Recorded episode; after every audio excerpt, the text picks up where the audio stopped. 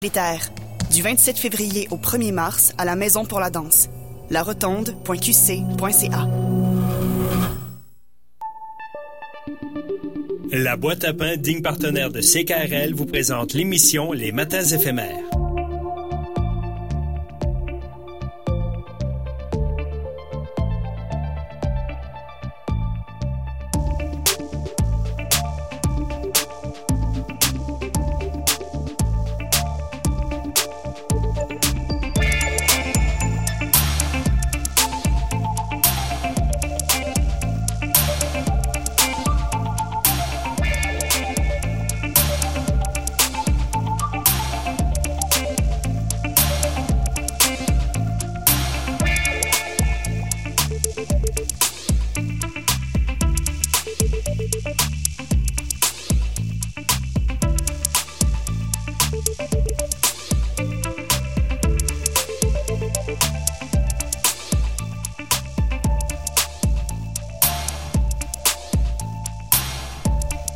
Bonjour à tous et bienvenue au Matins éphémères. Caroline Stephenson au micro. On prend l'antenne à l'instant avec mes collaborateurs et invités ce matin. D'ailleurs, en passant, et en commençant, merci à Jean-François Artaud hier qui a pris le flambeau pour animer euh, l'émission. Alors je le salue. On le retrouvera jeudi pour l'édition Accès Pouvoir. Aujourd'hui, c'est mercredi 28 février, mais c'est pas la dernière journée. Il y aura une autre journée de février demain puisque c'est une année bissextile. Alors euh, l'avant-dernière journée de février et euh, on a un beau deux heures ensemble à passer avec Christian Carles en fin d'émission qui viendra, qui est astrophysicien, qui vient viendra nous parler des impacts qu'ont les nouvelles constellations de satellites sur la société, la science et l'environnement aussi. Alors, très intéressant. J'ai bien hâte de l'entendre autour de 8h30. On va parler également de la fête des semences. Ça veut dire que le printemps s'en vient avec Mélodie, l'espérance et le Food Camp aussi. Ça, c'est un bel événement annuel. On en parle avec le président directeur de l'événement, Yann Latouche. Food Camp qui aura lieu les 9 et 10 mars au Château Alors, vous pouvez déjà réserver vos places. Je sais que c'est très populaire. C'est le rendez-vous annuel des foodies du Québec. C'est la dixième présentation cette année. On verra, je sais pas s'ils ont pris un moment de pause pendant la pandémie. Quoi qu'il en soit, voilà, on, y reviendra, mais 10 ans, donc dixième anniversaire. Et Valérie Levé, journaliste scientifique, animatrice de l'émission Futur Simple. On va parler d'un sujet santé aujourd'hui. On s'intéresse au cancer et plus particulièrement aux facteurs de risque avérés et ceux non avérés qui euh, révèlent davantage du mythe. Alors, on verra avec... Euh, avec Valérie de quoi il s'agit, un sujet fort intéressant et d'actualité, et Raymond Côté qui est là. Bonjour Raymond. Ben oui, bonjour Caroline. Comment vas-tu? Moi, ça va bien, à part qu'il fallait que je garde mon équilibre sur les trottoirs. Là. C'était pas évident ce matin, soyez non, prudents. moi, je suis à pied, là, puis les auditeurs le savent, j'ai sorti les crampons. Ben, ben oui. Bon, peut-être que là, dans d'ici une heure ou deux, ça va se réchauffer, puis ça va, ça va, se, stabiliser, mais tu sais, dans le doute, un petit crampon, là, ça fait toujours le travail. On risque d'en avoir de besoin. Parce qu'il y a plein de pièges là, sur nos trajets. Ça fait que, euh, puis euh, j'ai, zigzagué un petit peu. Ouais, ouais, je voyais du monde qui faisait du patin. là. C'est une petite mince couche de glace, juste pour dire qu'on la voit pas vraiment. Puis euh, il y a des endroits où il y en a pas, donc on peut partir, c'est super. Hop, hop, hop, bon, bref, dans le doute, mettez vos crampons, puis sinon, faites attention. Mais on n'est pas là pour parler de circulation, Raymond, mm-hmm. mais de politique étosienne. Et on va faire, euh, bon, on a toujours euh, deux sujets. Euh, Donald Trump qui promet de, quand même, à chaque fois le soir tu m'envoies tes sujets ou la journée d'avant, puis oh mon Dieu, j'ai toujours un petit pincement au cœur, mais je me dis on va en parler avec Raymond, ça va, ça va, ça va rendre ça moins anxiogène. Alors Donald Trump qui promet de déporter les immigrants irréguliers en les faisant passer par des camps de détention. j'allais dire des camps de concentration, euh, et avec l'aide des bon euh, des forces armées s'il le faut là. Absolument. Euh, puis on, le dira, mais il y a eu un précédent semble-t-il sur Eisenhower. Oui, en effet. Opération Wetback. On va laisser les gens réfléchir sur ce nom-là. Bon. Et d'abord, commençons par, on va faire le point sur les résultats des primaires. Hier, c'était au Michigan que ça se passait. Donald Trump qui l'a emporté. Là. Exact bon, comme comme c'est toujours prévu, mais à chaque fois je me dis, il va peut-être y avoir un miracle, il va peut-être. Nikki Haley qui a dit la dernière fois qu'elle resterait jusqu'au super mardi, là, de toute manière. Exact, exact. Et là, justement, bon, euh, Caroline du Sud euh, en fin de semaine, euh, Nikki Haley qui a frôlé le 40% Ouais, quand même. Donc, c'était un résultat assez intéressant pour elle, puis surtout un résultat assez décevant pour Donald Trump. Au Michigan, ça a été plus facile pour Donald, malgré qu'encore là, quand on regarde le résultat, il y a eu 68% des voix, en laissant 26 et demi à Nikki Haley. Alors, euh, encore là, Donald Trump, euh, un peu comme j'en avais parlé, montre que malgré le fait, malgré son statut d'ancien président, il n'est pas capable de dominer complètement là, le, processus des mhm. primaires. Et euh, Nikki Haley, elle continue à jouer la mouche du coche, là, justement, au grand déplaisir de Donald, là, euh, justement. Puis il faut dire que Nikki Haley, bon, son discours a évolué. Euh, Nikki Haley, maintenant, martèle que euh, Trump, en devenant, euh, s'il devient vraiment le candidat investi pour la prochaine présidentielle, il va nécessairement perdre contre Joe Biden. Ça, c'est assez intéressant qu'elle présente les ah. choses comme ça. Alors, ça donne un, ça donne un peu de l'eau au moulin. Puis je me demandais, mhm. euh, j'ai pas beaucoup entendu dans les analyses, j'essaie de voir aussi, mais c'est toi la meilleure analyse, donc c'est pour ça que je te demande. Mais est-ce qu'elle a pas un intérêt si jamais, j'ai pas l'impression, mais en tout cas, je pose quand même la question, si jamais Donald Trump en justice, il y a un revers, si il est inculpé, s'il n'est plus présidentiable, disons, à un moment ou l'autre de sa campagne, c'est elle par défaut qu'il serait ou faudrait non. non ah non non pas nécessairement. En fait, ce qui va arriver, bon, supposons que Donald Trump est écarté. euh, bon, parce que le Parti républicain, euh, dans un brusque euh, réveil en sursaut, s'aperçoit que c'est une catastrophe. Euh, ah, euh, donc, avant la convention, euh, dans le fond, les délégués qui, qui se sont retrouvés à être attribués à Donald Trump deviendraient libres. Ah. Euh, donc, euh, euh, bon, qu'est-ce qui arriverait à partir de là? Est-ce que Nikki Haley pourrait passer?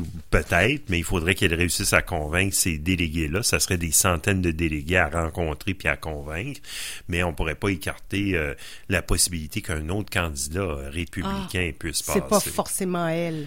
Non. OK, mais ma question était plutôt concernant ces poursuites légales. Est-ce que ça peut arriver qu'il soit inculpé et incarcéré ou pas du tout, là, ça, c'est pas dans...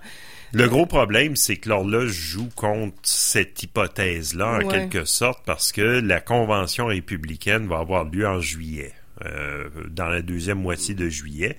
Donc, ça laisse très peu de temps pour une cour de justice d'aboutir. Puis, même s'il est condamné, évidemment, euh, on l'a vu, son équipe d'avocats se gênera pas pour aller en appel. Donc, euh, autrement dit, il pourrait échapper à la prison d'ici la fin de l'année 2024 très facilement. OK, OK. Bon, c'est le sens de ma question. Je me dis, est-ce qu'elle a un intérêt à voir Donald Trump euh, avec tout ce qui lui pèse sur les épaules? Je me disais à un moment donné, peut-être qu'elle pourra, en restant, elle, elle aura une chance d'être investie, mais... Il faut dire qu'il y a des analystes qui ne se gênent pas pour dire, par contre, que l'obstination, l'entêtement de Nikki Haley à continuer, ça joue contre elle à long terme, parce que euh, faut pas oublier qu'elle a le début de la cinquantaine. Euh, elle a donc politiquement un avenir euh, potentiel euh, de, de, quand même Je pensais qu'elle au moins 10-15 ans. montrer qu'elle a... Ah, c'est drôle, ça, en politique. Hein? Ouais, Moi, ben, tu vois, je voyais une femme entêtée qui a du courage et, non. Ouais, ouais, mais ça, c'est pas, très, très vendeur aux ah. États-Unis. En tout cas, dans certains coins des États-Unis où une femme doit tenir sa place, hein, puis ah. c'est même à la maison. Alors, euh, ça fait partie des choses. Puis ça, c'est sans compter le fait aussi que, euh, dans le fond, elle alimente aussi le l'érosion ou enfin le le, le, le, manque d'appui euh, que Donald Trump a et démontre mm. dans ce processus-là des primaires. Et ça aussi, évidemment, quand on regarde les précédents hein, de, de présidents sortants qui se sont retrouvés à faire face à une opposition. on peut remonter à George Bush père, par exemple, hein, qui s'était retrouvé à avoir un opposant dans le processus des primaires. Puis c'est ce qui explique qu'il avait perdu face à Bill Clinton. même chose pour Jimmy Carter, hein, qui s'était retrouvé à avoir un des Kennedy contre lui, puis il était dans une position beaucoup plus faible pour affronter ensuite Ronald Reagan dans la campagne présidentielle. Donc, euh, pour les républicains, euh, Nikki Haley, euh, actuellement, bon, en plus, elle cherche à démontrer que Donald Trump, c'est une option perdante, carrément. Puis c'est presque une garantie, ou en tout cas, elle alimente cette option-là perdante en quelque sorte. Alors, elle se fait pas nécessairement des amis dans le camp républicain. Ah, ben je comprends, oui, ok, tout à fait. Ouais, elle divise plus qu'elle qu'elle montre sa force. Et voilà. Puis pendant ce temps-là, bien, il y avait en même temps la en même primaire temps, démocrate. dire, euh, oui, c'est ça. Pas, pas besoin de Nikki pour diviser le Parti républicain. non, non, absolument, absolument. chez les républicains, il y a une division euh, euh, très nette. Puis ça, c'est sans compter la masse difficile à évaluer, mais quand même assez significative. des gens qui ont prêté allégeance à Donald Trump, mais qui, dans le fond de leur esprit, se disent s'il peut débarrasser le plancher un jour, qu'on puisse retrouver notre parti, là, parce que il y a aussi des républicains qui se soumettent mais euh, ils se soumettent par défaut parce que l'autre option de, de, se révolter contre Donald Trump, ben c'est une option perdante à leurs yeux, là, euh, clairement perdante. Ouais. Fait que pendant ce temps-là, du côté démocrate, ben il y avait aussi la primaire au Michigan et euh, bon, c'était très surveillé. Oui, hein, parce que les, les la communauté arabe là-bas, certaines communautés proposait, ou en tout cas, je sais pas comment ça s'est traduit sur le terrain, mais disait qu'ils allaient boycotter le vote. Là. Oui, en fait, ce qui était intéressant, c'est que le processus de primaire au Michigan, les règles du Michigan permettent à quelqu'un, évidemment, d'appuyer, de voter pour un candidat, mais aussi de déposer un vote qu'on appelle en anglais uncommitted, donc euh, euh, sans allégeance, un vote blanc, en quelque sorte. Et euh, la campagne, justement, qui était menée, euh, euh, bon, par des militants, là, en réaction à la position de l'administration Biden dans la situation dans la bande de Gaza, avec l'appui encore mhm. inconditionnel à l'État d'Israël, son supposé droit à l'autodéfense, en tout cas ça c'est une autre affaire, et surtout le fait que l'administration Biden veut faire adopter des crédits pour euh, justement euh, euh, aider l'État d'Israël militairement puis financièrement, ben évidemment là ça, ça a amené une levée de bouclier qui s'est particulièrement cristallisée dans le Michigan. Et c'est très intéressant parce que cette campagne-là, qui avait comme figure de proue, entre autres, la représentante à la Chambre des représentantes, Rachida Tlaib, et le maire de Dearborn, hein, euh, qui est en banlieue de Détroit, euh, Abdullah Hamoud. Euh, ben, leur objectif, c'était de réussir à recueillir à peu près, en tout cas au moins 10 000 voix mhm. en vote en blanc. Ben, finalement, il y en a eu au-dessus de 100 000. Ah ouais. Hein? Alors, c'est un très gros succès. Et c'est ce qui fait que Joe Biden au Michigan se ramasse avec 81% euh, euh, des appuis. Euh, donc, au deuxième rang, non, un vote en blanc, là, à 13 mm-hmm. Puis après ça, bien, là, les autres candidats, là, ben, il faut dire, il lui reste un seul opposant, là, qui, voyons, je, je, suis en train de chercher son nom, Dean Phillips. Dean Phillips a eu moins de 4 là. Alors, euh, évidemment, bon, pour, euh, pour Joe Biden, il ramasse tous les délégués euh, démocrates mhm. de l'État du Michigan, mais c'est un message très fort qu'a réussi à passer justement tout ce mouvement-là, bon, qui, qui, a un fondement arabo-musulman, mais on peut comprendre que c'est pas seulement des musulmans ou des ben, Arabes qui ont voté blanc.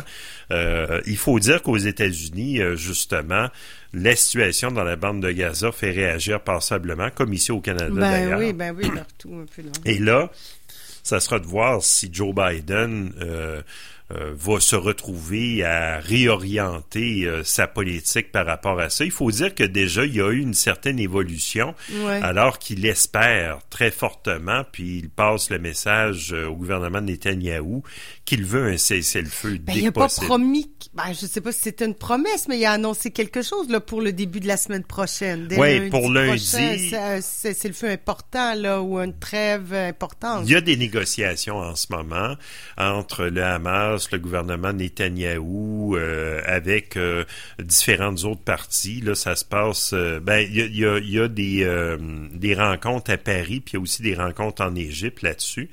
Et en effet, l'administration Biden espère sincèrement qu'un cessez-le-feu soit mis en place. Donc, Joe Biden a dit je suis très confiant que ça En mangeant de la crème glacée, c'est ça que.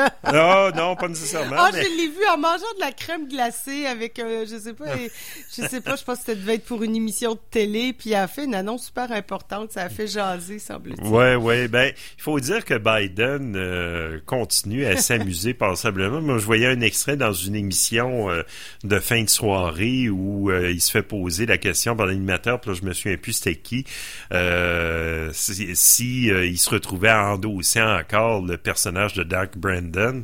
Puis là, euh, euh, Biden, justement, avait ses lunettes fumées là qu'il a déployées puis mis, tu sais, en disant, ben oui, c'est... en tout cas, bref, Joe Biden s'amuse quand même passablement, mais évidemment, on n'est pas encore dans l'aspect très, très sérieux. Là. En fait, c'est à partir du mois d'août, quand la convention démocrate, parce que chez les démocrates, c'est au mois d'août que la convention avoir lieu, quand il va être officiellement euh, candidat, qu'après ça, la campagne présidentielle va vraiment démarrer, puis qu'il va affronter directement Donald Trump. Alors, il peut se permettre encore de sourire, puis euh, de manger de la crème de prendre du bon temps, ben oui, puis de la bonne crème glacée. Je le comprends. on va faire, ben, on a fait le tour de ça, donc les, les, les prochaines, ça va débouler là, ça le super mardi prévu pour quand? Euh, un petit peu, je vais te dire ça tout de suite. super mardi.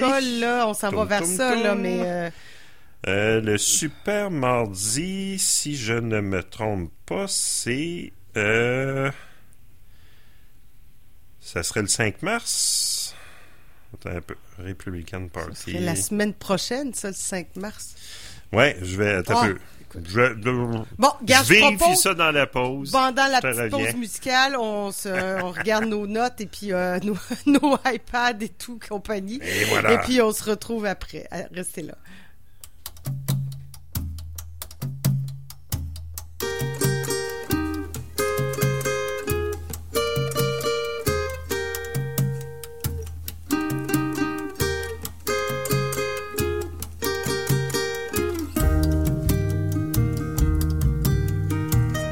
Toi qui sais manier la joie et la guider du bout des doigts.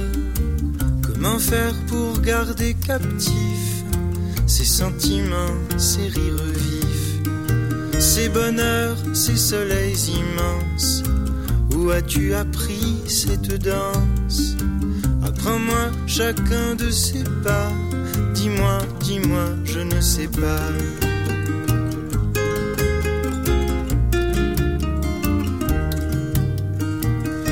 Fais-tu pour être fort face à la vie, face à la mort? Dis-moi comment changer en or une tunique de remords. Moi aussi, je veux la chanter, cette joie de vivre, cette arrogance. Moi aussi, je veux la dompter et porter sur mon dos la chance. Comment fais-tu pour aligner des mots lumineux de paillettes Je voudrais être dans ton corps, je voudrais être dans ta tête. Toujours cette lourde présence, derrière moi cette solitude. Mon hiver dure depuis des mois, j'ai faim, j'ai soif, j'ai mal, j'ai froid.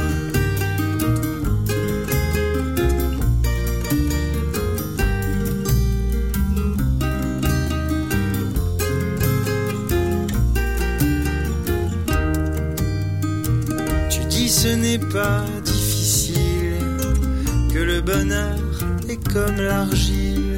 Suffit de savoir le modeler, copiant les traits de nos désirs. Mais j'ai peur de devoir mentir à ceux que j'aime, à ceux qui m'aiment, en me cachant comme un enfant derrière des montagnes de rire. Je veux des silences joyeux, de beaux manèges faciles, avant que je ne sois trop vieux pour faire taire mes larmes fragiles. Ô toi qui sais manier la joie, où as-tu appris cette danse? Apprends-moi chacun de ces pas, dis-moi, dis-moi, dis-moi, je ne sais pas.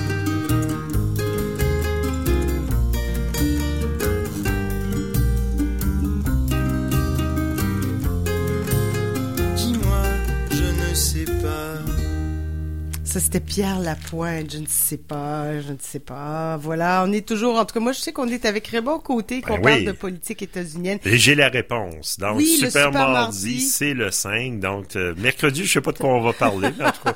Mais euh, c'est- écoute, c'est euh, plus du tiers des délégués qui vont être élus dans des États majeurs comme la Californie, Ouais. le Texas, le Massachusetts, euh, en tout cas. Bref, 15 États qui vont être en élection mardi. Super journée pour Donald Trump. Ben oui, c'est ça. Puis d'une certaine manière aussi pour Nikki Haley, ça Ouais, sera intéressant de ça- voir. ça- euh, bon. Ben c'est ça, c'est comme on dit, ça passe ou ça Elle, euh, casse, ouais, mais c'est ça. Elle avait euh, dit que ce serait... une- En tout cas, là, évoqué le 5... euh, oui, 5 mars. là. Ça fait que c'est ça. Dans le fond, Donald a peut-être seulement encore une semaine euh, à, à avoir une démangeaison là. Mais c'est ça que je disais, je te disais, Ardon, ça m'impressionne, ça m'horripile de voir le, le ton qu'il emploie, Oui. cette façon de parler-là qui est disgracieuse, qui est, oh, c'est plus que disgracieux, là, mais en tout cas, c'est vulgaire, je pense, on peut dire ça comme Ah ça. oui, là. vraiment. Pour un politicien, pour un homme qui est euh, présidentiable, là, euh, je, je- ça me... Ouais, vulgaire, méprisant. euh, Oh, oui, absolument. misogyne et... euh, il y a aussi le fond raciste là, qui est très affirmé puis très assumé. qui est oui effectivement et qui mais qu'est-ce que euh, j'ai envie de dire, euh, il y a des Noirs qui sont derrière lui, il y a des communautés racisées qui sont derrière lui, puis il va tenir ces propos-là quand même comme si ça leur glissait sur le dos, c'était pas pour eux. Je sais pas, il y a quelque chose qui me qui me choque vraiment. Puis si c'était juste Donald Trump, je me dirais bon, c'est c'est c'est le personnage, mais c'est que ça impose un ton dans notre société maintenant aujourd'hui. C'est c'est ce qui me fait pas. Bon, Absolument. euh, Donald Trump maintenant promet de déporter les immigrants là. euh, Ouais. euh, c'est assez euh, bon les immigrants irréguliers bien entendu en les faisant passer par des camps de détention là. euh, Exact. euh, Explique-nous. C'est un- dans un discours, il y a de ça Ouais. deux ou trois semaines là, que- qu'il a évoqué ça. En fait, euh, il faut dire que Donald Trump, justement, parlant de racisme assumé sur la tribune, quand il parle à ses fidèles, euh, bon, il, il se gêne pas pour dénigrer l'immigration. En fait, carrément, d'une certaine manière, il récupère, en le portant plus loin, un discours qu'il avait déjà tenu en 2016. Hein, Euh, C'est-à-dire Ah, l'entrée à pleine ben porte oui. d'immigrants criminels. euh, C'est pas nouveau, Des là. voleurs, des violeurs, etc., blablabla. Mais, euh, bon, il, il a ajouté des termes euh, carrément euh, fascistes, là, comme le fait que ça empoisonne le sang de l'Amérique. Euh, tu sais, tu vois le genre, Ah oui. Donc, il y, a, ben, il y a un élément de pureté de la race là, euh, qui est euh, assez déplaisante. Et là, euh, dans le fond, il s'est retrouvé à s'engager justement à déporter des millions d'immigrants qu'il qualifie d'illégaux, puis de criminels. euh, On est de les les millions, déporter, là, oui. ouais, ouais, de les déporter massivement, euh, en impliquant l'armée euh, des États-Unis là-dedans. Puis il promet que de bâtir des camps là justement pour pouvoir les parquer pour qu'ils arrêtent de nuire à la société aux États-Unis. Euh, donc, euh, Mais il n'y a, pas un- déjà. Là, je, m'ex- je, je je pose la question parce que on, on vis- j'avais déjà l'impression l'impression qu'il y avait ces camps, appelons-le peut-être, c'était peut-être pas des camps de détention, là, je sais pas, mais oui, c'est ça. Hein. Il, euh, y, a déjà, des processus en place. Puis déjà des déportations. Peut-être que l'armée est pas impliquée, c'est peut-être plus des rangers mhm. ou des policiers d'État, là, mais il y a déjà quand même, on les garde pas, tout, c'est pas tout le monde, c'est pas premier arrivé, euh, on vous garde bienvenue, là. Tu fais bien de le souligner. C'est pas une situation qui est rose, au contraire, il y a déjà des pratiques euh, de l'Agence des euh, services frontaliers aux États-Unis qui sont discutés avec euh, euh, justement des détentions arbitraires qui peuvent être très longues, puis dans des conditions qui sont humainement euh, inacceptables. Alors, d'une certaine manière, ce que Donald Trump propose, c'est d'aller encore plus loin, là, en promettant de construire des camps gigantesques, là, puis encore humainement encore moins acceptables, là, en quelque sorte. Mais l'optique de Donald Trump, c'est de faire des déportations massive là, pour purger, on pourrait utiliser le terme, là, c'est pas très chic, là, purger la société des, aux États-Unis d'éléments indésirables, selon l'optique de Donald Trump. Et il faut dire que c'est pas sans précédent. Puis il faut dire qu'aux États-Unis, euh, c'est un débat, tu sais, nous on le vit ici au Canada mhm. hein, avec euh, les, euh, demandeurs de d'asile, le, le, statut de, de réfugié. On, on gaspille pas mal de salive là-dessus. Et euh, aux États-Unis, c'est aussi un gros sujet parce que, évidemment, euh, à la frontière sud particulièrement, mais même venant du Canada, hein, tu as pu euh, voir ça là, dans les derniers jours, des travailleurs étrangers temporaires qui quittaient, c'est ça, qui quittaient leur emploi du jour au lendemain pour migrer vers les États-Unis. C'est moins le fun pour les fermiers qui attendent leurs travailleurs, mais absolument. Mais euh, le, problème est quand même important aux États-Unis, puis mm. les administrations successives, qu'elles soient républicaines ou démocrates, trouvent pas de réponse définitive, ce qui est normal. Et, le problème est, je, me pose à chaque fois la question, mais comment se fait-il que ce rêve-là américain persiste là? Il doit bien avoir un message qui se passe euh, dans le sud euh, américain là ou en Amérique centrale. Écoutez que c'est pas le paradis là. Il doit. ouais il doit quand même y avoir un message qui qui doit circuler parce que ces gens-là, l'idéal, puis je pense que c'est ce qu'ils voudraient aussi, c'est rester dans leur pays. là. Peut-être qu'il faudrait que... Ben, en fait, tu touches à un point qui est très important. C'est que... L'Amérique latine, ça va la même affaire avec l'Afrique. là. C'est ça. La cause de ces mouvements migratoires-là, c'est des conditions de vie qui sont précaires, ben sinon carrément dangereuses dans ben bien des pays d'origine. Donc, euh, ces gens-là bougent, puis, tu sais, des fois, malheureusement, c'est parce que euh, des pays de l'Occident, comme le Canada, les États-Unis, les pays européens, euh, dans le fond, se contentent de surtout s'occuper de leur politique intérieure, puis de profiter de certains avantages. Tu sais, on a ben, juste à penser du côté de l'Europe à tout le continent africain ben, qui, qui, est un pourvoyeur de ressources énorme. La France mais en, Amérique latine, bien, puis après, ben, c'est ça. Hein, mais en Amérique latine, ça a été un terrain de jeu des États-Unis ben qui a déstabilisé des régimes puis qui a même carrément mis en place des euh, régimes autoritaires dangereux pour les populations. Exactement, c'est à ça que je fais référence. Évidemment, la source du problème est beaucoup plus profonde. Réglons ça, puis les gens vont avoir envie peut-être de... Bon, je, je simplifie, puis c'est bien naïf mon affaire, mais reste que le problème est là, là. Absolument. L'argent qu'on investit dans des camps de détention, puis dans des euh, dans l'armée pour euh, retourner les gens chez eux pourrait être investi autrement, puis dans des négociations plus euh, puis l'opération Wetback, écoute, je voulais parler de ce précédent-là. Ben ça va être rapide, là, parce qu'on a ah, seulement ben quelques minutes, mais c'est pas grave. Euh, c'est pas très grave parce que euh, bon évidemment je suis pas euh, je suis pas le plus ferré pour des questions migratoires comme ça mais l'opération Wetback c'est quand même un précédent qui fait penser un peu au plan de Donald Trump. Ça ça date de, l'administration Eisenhower. Ça a été mis en place en 1954 c'était suite à des afflux migratoires qui dérangeaient beaucoup aux États-Unis dans l'après-guerre venant du Mexique. C'était des travailleurs mexicains qui venaient travailler aux États-Unis. Il y avait d'ailleurs une entente à l'époque, avant la Deuxième Guerre mondiale, entre le Mexique et les États-Unis, euh, qui fonctionnait plus ou moins bien parce qu'il y avait euh, un statut de travailleur, justement, étranger temporaire pour des Mexicains qui venaient travailler aux États-Unis, mais il y avait des Mexicains qui le faisaient de façon irrégulière, qui essayaient d'entrer quand même parce qu'ils rentraient pas dans le quota, en tout cas, bref. Ben oui. Ben. Alors, euh, euh l'opération Wetback elle-même, ça n'a pas été le début de déportation euh, en grand nombre. Euh, en fait, les déportations avaient commencé surtout dans l'après-guerre, dans l'après-deuxième guerre mondiale, mais l'opération Wetback, ça a été un plan structuré de déportation massive. Quand on dit massif, écoute, à, son sommet en 55, ah, c'était plus d'un million de personnes qui ont été déportées vers le Mexique, puis dans des conditions qui étaient vraiment déplorables. Puis là, on a ici sur Wikipédia une photo que je vais te montrer là de, de ah, Mexicains, de travailleurs mexicains dans un camion. c'est ça. Un, je sais pas quel site. C'est un camion, c'est un camion avec des barreaux là, une cage là carrément. Et, du bétail, là carrément du bétail. Puis euh, là-dedans, en plus, dans cette opération-là, Wetback, en plus, qui avait un fondement assez raciste, parce que Wetback venait du fait qu'il y a des immigrants mexicains euh, irréguliers qui traversaient à la nage le, mm. Rio Grande, donc euh, à une dernière mouillée, là, en tout cas, tu, vois le genre. C'était pas très, très glorieux comme titre d'opération là, de l'administration Eisenhower. Euh, ben, une petite sale période des ben, États-Unis. C'est ça.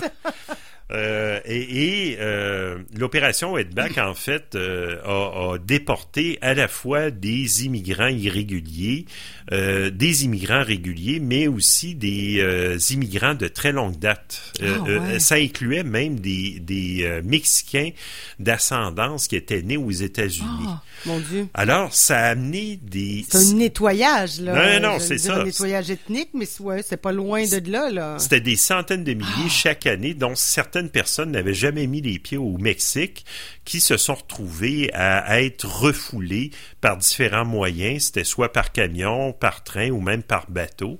Et euh, il y a eu euh, d'ailleurs des événements comme euh, en juillet 55, la mort de 88 euh, mexicains qui avaient été déportés dans le nord du Mexique en plein été, euh, qui se sont retrouvés à mourir de chaleur, là, carrément, ben, de soif. donc.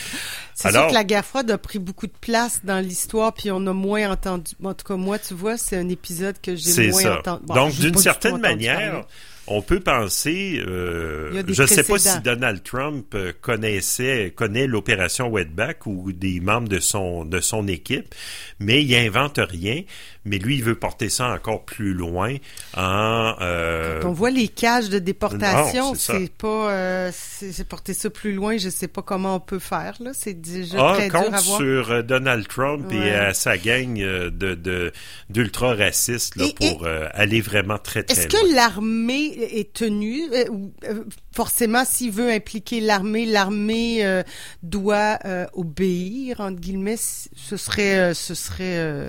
C'est dans la Parce qu'on a vu à un moment donné quand, quand, quand il était question de guerre ou quand il était question de, de, de conflits internationaux, l'armée était plus réticente à suivre ses ordres. Là, mais là, dans le cas de, de déportation, l'armée serait tenue de Probablement, mais, mais tiens, encore là, évidemment, euh, bon, c'est dans l'hypothèse où Trump devient président, mm-hmm. c'est dans l'hypothèse où il le met vraiment en place, ce plan-là, parce qu'encore là, euh, bon, comment est-ce qu'il va pouvoir faire ça, puis avec quels moyens, euh, c'est loin d'être acquis, mais c'est très inquiétant pour l'avenir. Puis, ben, sans dire que ça fait partie des gènes des États-Unis, les États-Unis sont quand même assez familiers avec des opérations où on bouscule les gens, puis on les déporte dans des conditions humainement euh, qui peuvent mhm. être extrêmes. Même avec les démocrates au pouvoir, ils sont c'est raide quand même un ah peu. Oui, imaginons, euh, imaginons avec Donald. Bon, et voilà, ben, je pense Vite, j'ai imaginé, c'est fait, c'est fini, on passe à autre chose. C'est ça, je t'ai pas remonté le moral ce matin, Non, mais c'est très bien, c'est très bien. Je, suis la grisaille aussi qui dure à supporter aujourd'hui, mais que cela ne tienne, il fera beau. Merci Raymond, c'était très intéressant. Bonne journée. J'ai appris plein de choses, puis on se parle la semaine prochaine au lendemain du Super Mardi. Super Mardi! bye bye. Bon, on fait une petite pause publicitaire, nous, puis euh, dans quelques instants, Valérie Levé nous parle de santé. Faites pas de cancer avec Donald, mais on va en parler de cancer.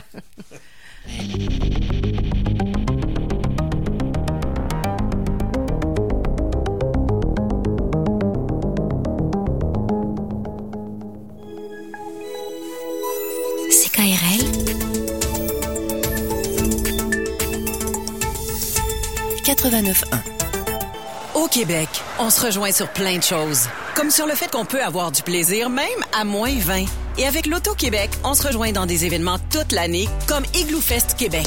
Du 7 au 9 mars, des DJ de partout se rejoignent à la place Jean Béliveau pour réchauffer la piste de danse la plus froide au monde. Et on est fiers d'y contribuer parce que danser toute la soirée, ça réchauffe bien. Et ça, on se rejoint là-dessus. Les rendez-vous l'Auto-Québec partout à l'année. Oyez! Oyez! Le petit village forestier de Hamelin vous convie à sa traditionnelle fête du mardi. Au programme, dégustation de spécialités régionales, chansons festives, moitié-moitié, danse digestive et autres frivolités. Mais surtout, aucun dérapage, aucune arrivée impromptue et aucun voyageur mystérieux. Jamais. Car à Hamelin, tout va parfaitement bien. Toujours. Bon réveil, Hamelin. Une création collective définissante et définissante du Conservatoire d'art dramatique de Québec, librement inspirée de l'univers des contes folkloriques et mise en scène par Alexandre Fecteau. Du 27 février au 3 mars, au Théâtre du Conservatoire. Billets en vente au conservatoire.gouv.qc.ca. Télé-Québec, le commanditaire officiel des beaux moments de la relâche. On va passer de bons moments en famille. Une programmation toute spéciale. Parce que là, j'ai besoin de gamer. Joignez-vous à la partie avec l'émission Bien joué. T'es en train de te battre contre un mime? C'est ce que j'ai toujours voulu faire. Posez vos questions à Lucas et Léo. Il y a quelqu'un, quelque part, qui a la réponse. Ou partez en safari avec Joanie. On en va. Ça et une tonne d'autres émissions et de films juste pour vous.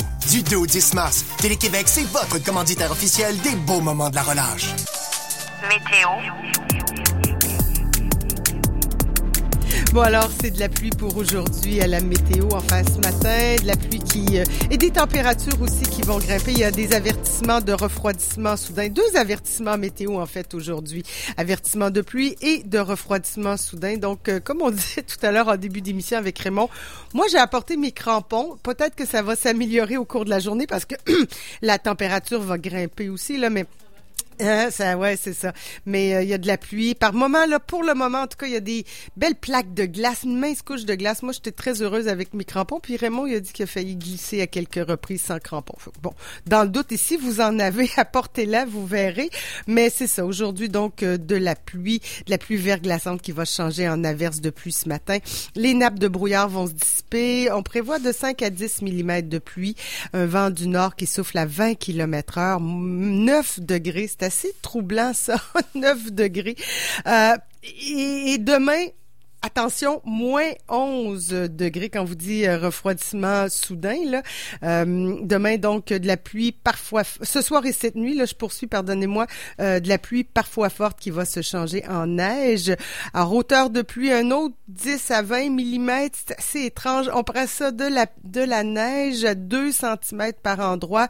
Le vent qui pourrait souffler parfois de 50 à 70 km heure. Bon, c'est un peu étrange comme comme température. Moins 15 cette nuit. Ça va glacer, ça va en tout cas, joyeux cocktail météo. Demain, euh, une journée froide avec du soleil cependant, là, tendance de soleil et de nuages. Le vent qui va souffler parfois à 60 km heure, moins 11, mais un bon refroidissement éolien demain. Et pour vendredi, pour commencer le mois de mars, du soleil avec moins 5. Ben oui, il y a 29 jours en ce, en ce mois de février. Puis après, le, le la chaleur qui va revenir euh, dans les prochains jours. C'est un hiver yo-yo un peu comme ça.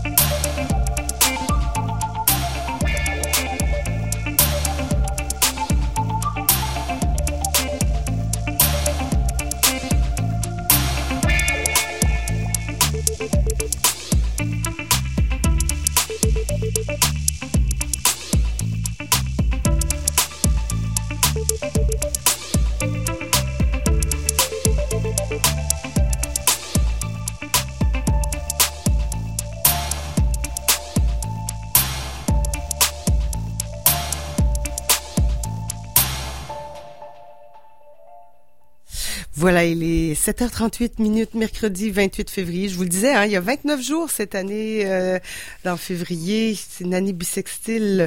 Euh, ça arrive une fois aux quatre ans. Donc c'est aujourd'hui. On a l'impression, parce que cette journée-là, je sais pas, hein? C'est le 28 aujourd'hui, non? Oui, on est le 28 aujourd'hui. Mais mais c'est drôle, hein, Valérie. Ben, Valérie est là. Bonjour Valérie. Bonjour On va lui parler dans quelques instants de cancer. mais euh, ouais, une année bisextile, ça arrive une fois aux quatre ans. Ben, on, dirait que cette journée-là fait en sorte que le mois de février est beaucoup plus long. Moi, en tout cas, c'est mon impression. Mais pas. C'est peut-être aussi la la température qui est étrange. Je sais pas. En tout cas, j'ai une drôle d'impression. À venir dans l'émission Christian Carles, on va parler des impacts qu'ont les nouvelles constellations de satellites. Alors, impact sur la société, semble-t-il, la science et l'environnement. C'est un sujet fort intéressant. On va parler de la fête des semences. Ça veut dire que le printemps s'en vient. C'est le 9 et le 10 mars. Euh, non, ça, c'est le Food Camp qui est le 9 et 10 mars. Pardonnez-moi.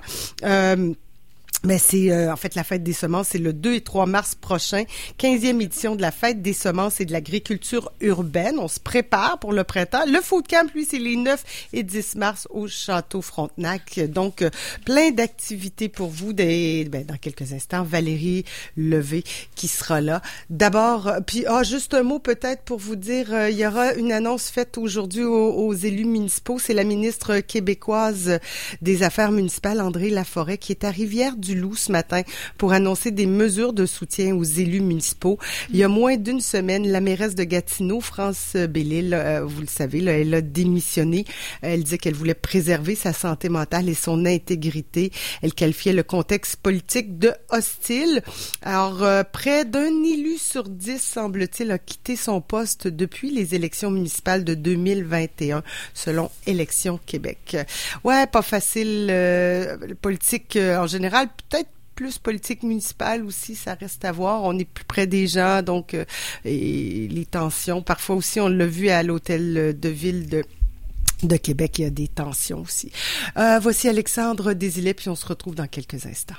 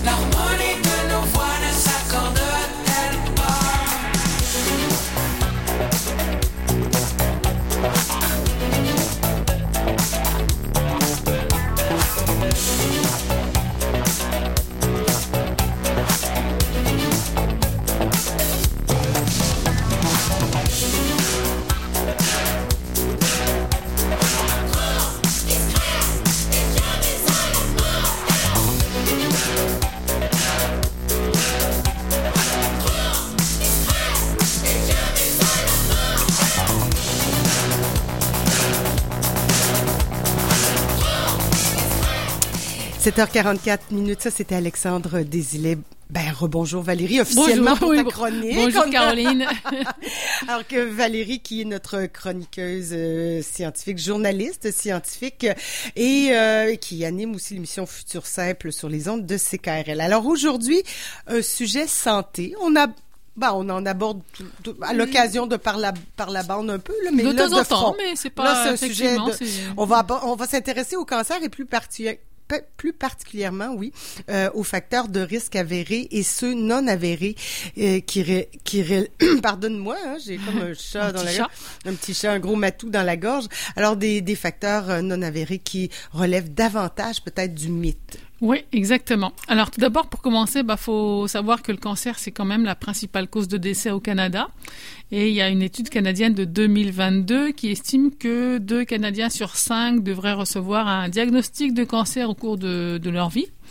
Et un sur quatre devrait mourir d'un cancer. C'est quand même une énorme, proportion importante. euh, ouais, c'est pas Ah négligeable.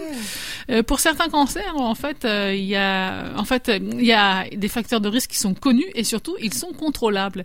Et ça, ça nous permet de mettre en place de la prévention. Euh, parce que la génétique, bah, on n'y peut pas grand-chose. Hein. On Mais- est avec euh, les, avec euh, le Ouais, génome ouais. qu'on a, avec l'ADN qu'on Ouais, a, mais les facteurs de risque environnants ou les facteurs de risque de comportement comme la cigarette, bah, il y a des choses qui sont évitables. Mhm.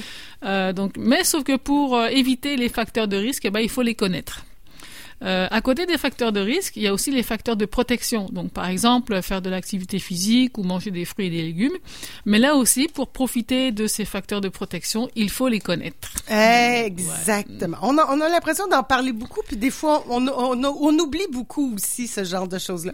Alors, si on connaît ces facteurs de risque et de protection, euh, on, on fait de la prévention. Là, on peut faire donc de la prévention. Exactement. Et donc, euh, la question est, bah, euh, à quel point la population canadienne connaît les facteurs de risque du cancer et les facteurs de protection.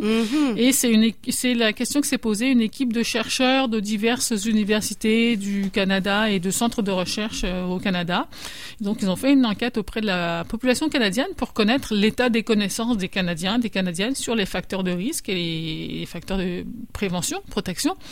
Euh, et cette étude a été publiée en janvier. Alors l'enquête, en quoi ça consistait? Eh bien, c'était un questionnaire avec des questions pour demander euh, si les gens sont d'accord ou non avec une proposition. Donc par exemple, euh, pour des facteurs de, de risque, euh, le, le tabac augmente les risques du cancer. Êtes-vous totalement d'accord Euh, Êtes-vous d'accord ou ni en désaccord euh, Ni en accord ni en Ce désaccord genre de questions. En désaccord ou en tout Bon, on a tous ouais. eu à répondre à ce genre Oui, de oui. questionnaire des fois avec ce, ce genre d'échelle. Donc la même chose avec d'autres facteurs de risque reconnus comme l'exposition aux UV, manger de la viande rouge, l'âge aussi parce que forcément bah c'est plus quand on atteint un certain âge qu'on a plus de risques d'avoir un, un cancer. Moi, j'ai, oui, je fais une parenthèse parce que j'ai toujours de la difficulté avec ce genre de questions-là parce que je suis assez rigoureuse dans ma réflexion Ouais. quand je décide de répondre. Puis là, à cette question-là, oui, est-ce que je suis d'accord? Mais, après, euh, la question est pas très détaillée, là. Il faut que je réponde. Est-ce que je suis très, très d'accord? Moi, j'ai toujours envie des nuances, puis il y en Ouais, a pas de non, c'est exactement. C'est toujours un Mais problème. Puis par exemple là, une des, bah, pas des, des, des petites limites à l'étude que les auteurs ont mentionné dans leur dans, dans la- sur un article scientifique, il y a toujours euh, bon les résultats, les- la, mé- méthodologie, les résultats, Ouais, la ouais. discussion. Puis là, on discute des limites de l'étude. Et justement, dans l'échelle qui était proposée là, il n'y avait pas par exemple le choix ne sait pas ou ne veut pas se prononcer. Des fois, il y a ce genre de choses, là, ne Ben sait pas ou. Euh, bon. Je sais pas, ouais. Ben, c'est- existe. c'était un peu là- ça qu'on voulait voir aussi, Ouais. si les gens le savent ou pas. Et là, il y avait, il y avait pas cette possibilité-là. C'était Ah ouais. Totalement d'accord, d'accord, ni en accord, ni en désaccord, ou, en désaccord, totalement désaccord. Ouais.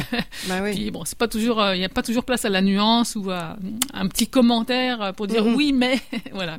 Donc toujours est-il qu'il y avait donc ces questions-là sur les facteurs de risque et il y avait ces questions-là sur les facteurs de protection. Donc facteurs de protection, par exemple, euh, euh, vivre dans un milieu sans fumée diminue le risque de cancer, d'accord, euh, pas d'accord. Euh, pareil avec euh, faire au moins 30 minutes d'activité physique cinq fois par semaine, maintenir un poids santé, manger cinq fruits, euh, légumes euh, par jour, euh, d'accord, pas d'accord, etc. Oui, oui, oui, c'est ça. Et, et donc, est-ce qu'on connaît bien les facteurs de risque et les facteurs de protection?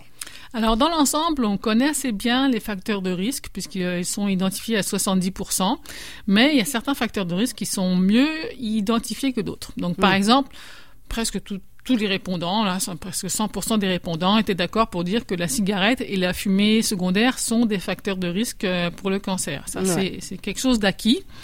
Euh, mais c'est seulement la moitié en gros pour la consommation d'alcool. Donc il y a quand même là il y a quand même du travail à faire. On n'est pas tous conscients qu'une consommation d'alcool. Alors là c'est pareil, on aurait ben, besoin de nuances. C'est quoi? C'est un verre de vin par semaine ou c'est euh... Puis quand certains médecins vont dire que le verre de vin rouge peut être euh, ouais. Bon, mais, tu sais, il y a quand même de la littérature. mais là, c'est la consommation d'alcool. Euh, de quelle façon? Est-ce que c'est juste un verre par semaine ou est-ce que c'est une demi-bouteille par jour? Bon, c'est pas la même chose. Non, c'est ça. Donc, euh, c'est là qu'il y, a, ça manque de nuances, mais n'empêche que les y a gens quand même. Savent moins, C'est ça. On reconnaît moins la, la consommation d'alcool comme étant un facteur de risque pour le cancer. Pour les facteurs de protection, donc ceux qui diminuent le risque de cancer, donc presque tous les répondants sont d'accord pour, pour dire que vivre dans un environnement sans fumée est un facteur de protection. Euh, quand on parle d'activité physique, ben là, ça descend à 76%. Donc, pour dire que faire de l'activité physique 30 euh, minutes, 5 fois par semaine, c'est un facteur de protection. Donc, tout le monde n'en est pas convaincu. Et euh, la réduire la consommation de, viande rouge, c'est pareil, c'est 64%, donc euh, tout le monde n'en est pas convaincu. Puis bon, dans l'article, il y a d'autres facteurs de risque avec d'autres pourcentages. Mais c'est quand même pas mal là. Je regarde ça parce que j'entendais d'autres chiffres là, mais qui, qui est un facteur de protection. Euh, j'entendais moi 15 minutes par jour, 5 fois par jour ou sept fois par semaine. Mais en tout cas, euh, là, 30 minutes euh, par jour, cinq fois par semaine, c'est quand même pas mal. Là. De, de faire d'activités physiques. Ah ouais, c'est ça. Et là, est-ce que ça comprend une activité cardio non, ou ça pourrait être de la marche? Ça peut être aller travailler en marchant, aller chercher son autobus, euh, bon, je sais pas, monter ben, les escaliers. donc, c'est ça. OK, c'est pas obligé de faire du cardio. Non, non, non, non. donc, toujours est-il qu'il y a des facteurs de risque et des facteurs de protection qui sont reconnus par la science et qui sont sont à peu près bien connus de la population, bon, plus ou moins. Mais à mhm. côté de ces facteurs reconnus, il y a les mythes, il y a les fausses ah, croyances. Ouais, voilà, les mythes.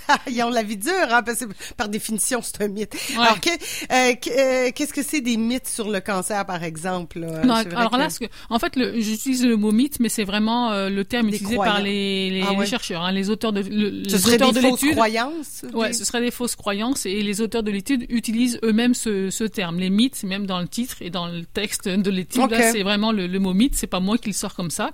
Donc effectivement, c'est des fausses croyances, donc des, des faits qui sont pas avérés par euh, les, la recherche, par c'est pas, ça fait pas partie de l'état des connaissances scientifiques. Ah ouais. Donc par exemple, croire que manger des OGM c'est un facteur de risque pour le cancer.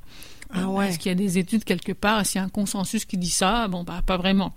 Euh, euh, ou au contraire, manger bio nous protège du cancer ça relève du mythe. Il n'y a pas d'étude qui dit que pour l'instant, manger bio, ça va nous protéger du cancer. Ah ouais, ok, quand même. Mais tu vois, moi, j'étais, bon, je mange, euh, mais enfin, faut manger moins de pesticides, alors peut-être? Ouais, mais ça, ça c'est ça. Mais est-ce que, est-ce que manger des, est-ce que les pesticides entraînent le cancer? Ben, on n'a pas de. Est-ce qu'on le sait? Donc c'est, bah, c'est, c'est compliqué. Ah, c'est pas, oui, c'est, pas ni noir ni blanc. Non, exactement. Non. Ok. Donc il y a des mythes de ce genre-là. Donc euh, les donc les, les, chercheurs en fait ont scruté les réseaux sociaux pour détecter quels sont les mythes en circulation. Euh, ah, c'est intéressant quand même parce que moi aussi je suis un peu là-dedans. Euh, dans les, ils ont inclus dans les questionnaires donc avec le même type d'échelle. Donc par exemple, est-ce que manger des OGM augmente le risque de cancer? Euh, D'accord, pas d'accord. La même chose avec donc le stress, les édulcorants, le fluor dans l'eau, euh, mhm. toutes sortes de mythes, un petit peu les déodorants, euh, boire dans une bouteille en plastique. Le 5G, je sais pas si on Oui, exactement, le 5G. Euh, bon, je sais plus si c'était le 5G, mais il y avait les ou les ondes. Voilà, les champs électromagnétiques, vivre à côté d'une ligne d'une ligne de transport électrique. Donc ce genre de, de, de mythes sur les facteurs de risque. Et il y a aussi des, des mythes sur les facteurs de protection. Donc manger bio, manger, prendre beaucoup de vitamines, les super aliments riches en antioxydants. Ils ont chacun leur moment, là. bah, il y a, il y a les facteurs de, de, risque et les facteurs de protection. Donc, on, on croit être protégé parce qu'on va prendre beaucoup de vitamines, parce qu'on va manger euh, des aliments avec des... Oui, exactement. Euh, les antioxydants, etc. Donc là, les résultats limitent les plus forts, mais il y a 61% des répondants qui pensent que la consommation d'additifs alimentaires est un risque pour le cancer. Euh, Mais c'est pas, excuse-moi Valérie, parce que en même temps, c'est pas faux parce qu'il y a de la littérature. On croit parce qu'on se les fait dire par certaines publications qui sont peut-être pas, pas, forcément. Ah non, pas, forcément. Non, non, ouais, euh, non, non. Si c'est pas un, si c'est pas quelque chose, si c'est pas un, un risque avéré reconnu par la science, euh, bah c'est qu'il y, y a peut-être des, il y a peut-être des publications qui disent oui, mais il y a des publications qui disent non. Donc euh, pour l'instant, c'est c'est comme ça. C'est- C'est en- ça reste Et après, c'est colporté dans la population. On, on le on le prend pour acquis, ou certaines personnes vont prendre pour acquis que c'est un risque. Consommer des additifs est un risque pour le cancer, et puis ça circule, et puis on Oui, le prend pour ben, acquis, on avait- sans aller chercher à la source. Est-ce qu'il y a vraiment des études scientifiques qui euh, qui la- qui l'appuient Qui le confirment. C'est ça. Donc euh, la moitié pense que le la moitié des répondants pensent que le stress, c'est un peu curieux, que le stress et les édulcorants artificiels sont des facteurs de risque. Les édulcorants artificiels, Euh, les le sucres, sucre, euh, l'aspartame, ce, ce ah genre ouais. de choses.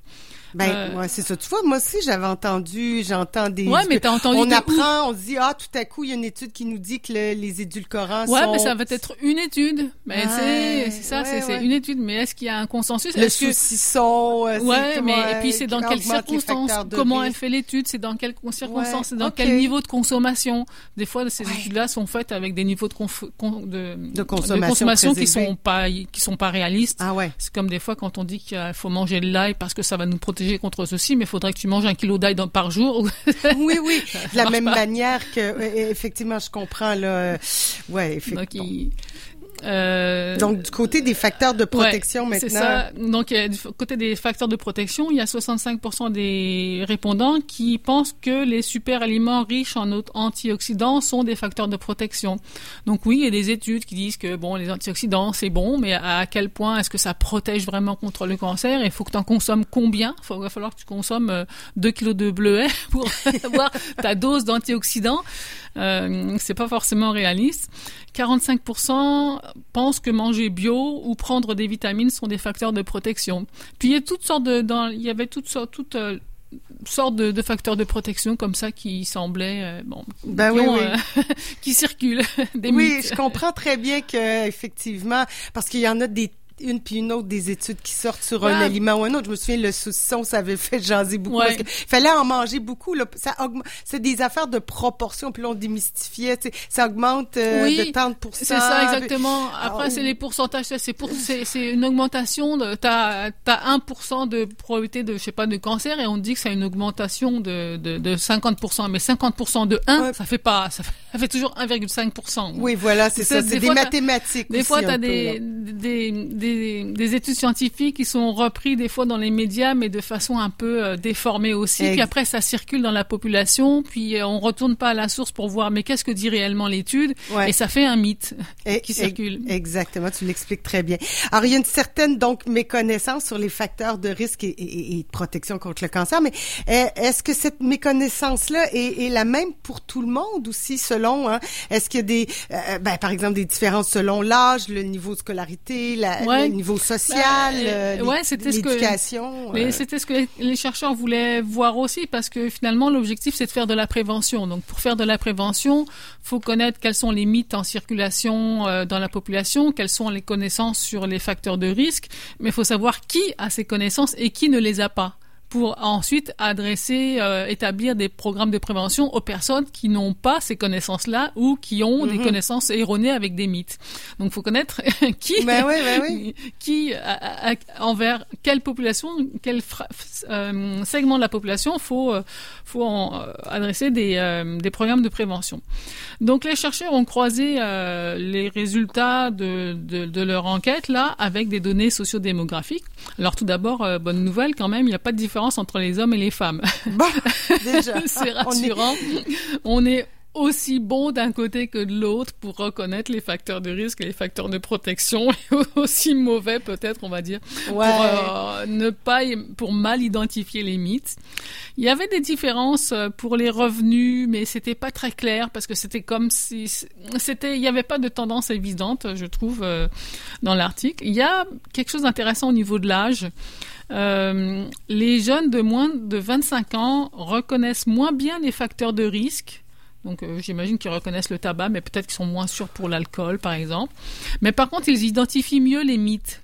Ah. C'est ça, c'est quand même intéressant. Et c'est l'inverse pour les plus de 45 ans. Eux connaissent mieux les facteurs de risque, mais identifient moins bien les mythes. Mhm. C'est, je trouve ça intéressant. C'est comme si en prenant de l'âge, ben, on a entendu des fois et des fois que euh, l'alcool c'est peut-être pas très bon pour le cancer, mais on a aussi entendu des fois et des fois les mythes. Ouais.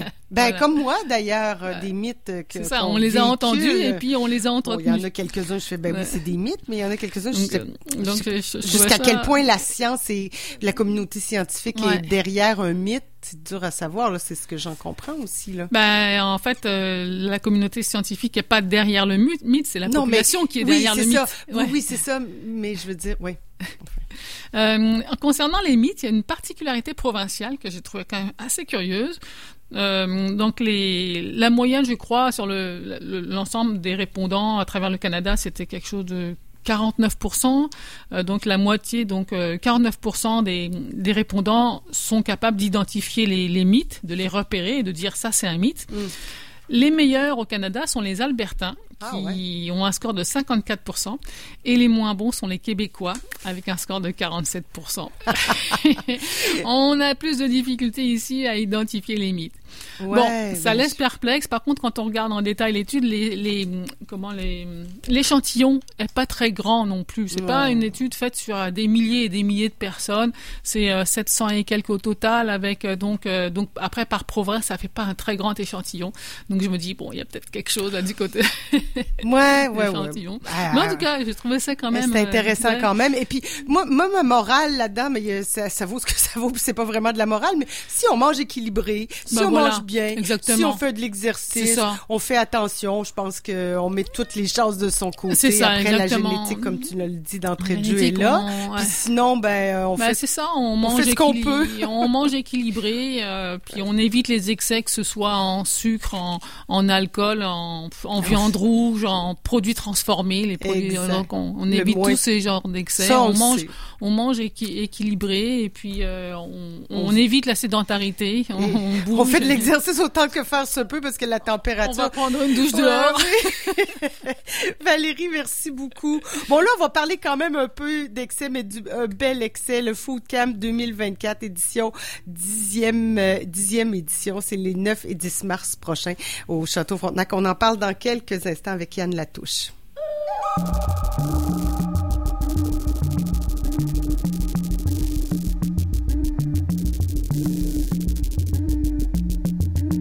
CKRL 89.1. Artiste de la relève, ce message s'adresse à toi. Tu aimerais obtenir une bourse Première Ovation pour réaliser ton projet? Tu as jusqu'au 1er mars pour déposer une demande en musique, en danse, en cinéma, en cirque, en art littéraire ou en art visuel, art médiatique et métier d'art. Tous les détails sur premièreovation.com. Pour rendre ce qui est déjà parfait exceptionnel, Équilibre Traiteur est votre partenaire de choix. Que vous ayez besoin de dîner boîte à lunch, d'un service de buffet ou même de collation et déjeuner pour vos employés, notre service reconnu et efficace rendra votre expérience simplifiée et sans tracas. Commandez chez Équilibre Traiteur, c'est s'offrir un menu varié, combiné à la fraîcheur des aliments d'ici et à l'expertise d'une équipe dévouée. Besoin d'un traiteur pour votre prochain événement? Réservez dès maintenant chez équilibre-traiteur.ca. Qui a dit que la vie professionnelle se terminait dans la soixantaine? La conciliation travail-retraite, c'est possible. Beaucoup d'employeurs ouvrent leurs portes aux travailleurs expérimentés. Et de plus en plus de travailleurs expérimentés poursuivent leur carrière à leur rythme. L'expérience a de la valeur. Profitez-en. Pour en savoir plus, informez-vous dans un bureau de Service Québec ou rendez-vous sur la page québec.ca barre oblique travailleurs expérimentés. Un message du gouvernement du Québec. Ne manquez plus jamais de café à la maison. Inscrivez-vous dès maintenant au service d'abonnement Mon Café de Café Barista Micro-Torréfacteur pour recevoir chaque mois votre café livré directement à votre porte. En plus d'obtenir automatiquement 15% de rabais sur vos commandes de café. Pour plus d'informations et pour vous abonner, rendez-vous au cafébarista.ca. Météo.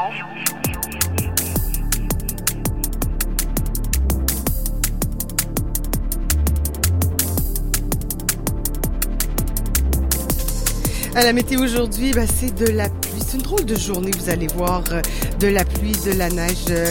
Euh, ce soir avec, ben c'est ça, des températures. Il y a un avertissement de refroidissement. Là, pour le moment, c'est 0 degré. Ça va grimper aujourd'hui. De la pluie verglaçante qui va changer en averse de pluie ce matin.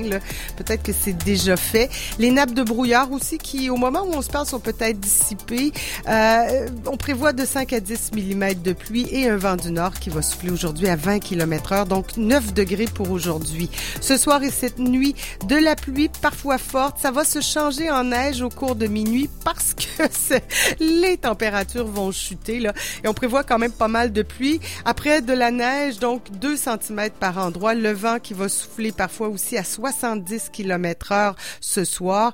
Euh, alors des bonnes pointes de vent, moins 15 degrés. Vous, voyez le refroidissement éolien, là, ça va être parfois glissant aussi. Et pour jeudi, demain, des températures plus froides, une température plus clémente. Par contre, alternance de soleil et de nuages. Toujours venteux avec des rafales de vent de 30 à 60 km heure, moins 11 demain.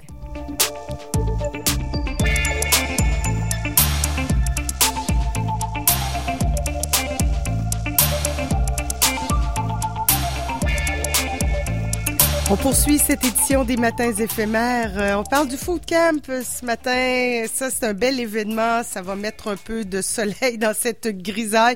Planifiez votre événement. Mettez ça à votre agenda. On en parle avec euh, Yann Latouche, président directeur du développement des affaires chez Event Touch. Bonjour, Monsieur Latouche. Bonjour, bon matin. Merci pour l'invitation, c'est apprécié. Dixième anniversaire, c'est ça? Dixième présentation de cet événement qui n'en démarre pas est toujours aussi très populaire. Exactement. Ça a été fondé en 2012, mais apparemment qu'il y a eu une certaine pandémie pendant, un certain temps. Alors, euh, malgré que ça fait 12 euh, ans, on fait le dixième euh, food camp cette année, toujours au majestueux Château Frontenac à Québec. Euh, pour ceux et celles qui sont moins familiers avec le concept du food camp, c'est ouvert à tous, donc les foodies, les gens qui aiment cuisiner, qui aiment apprendre.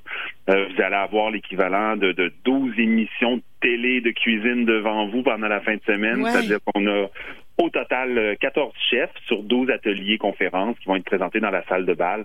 Puis là, ce qui est le fun, c'est qu'on va toucher à tous vos sens.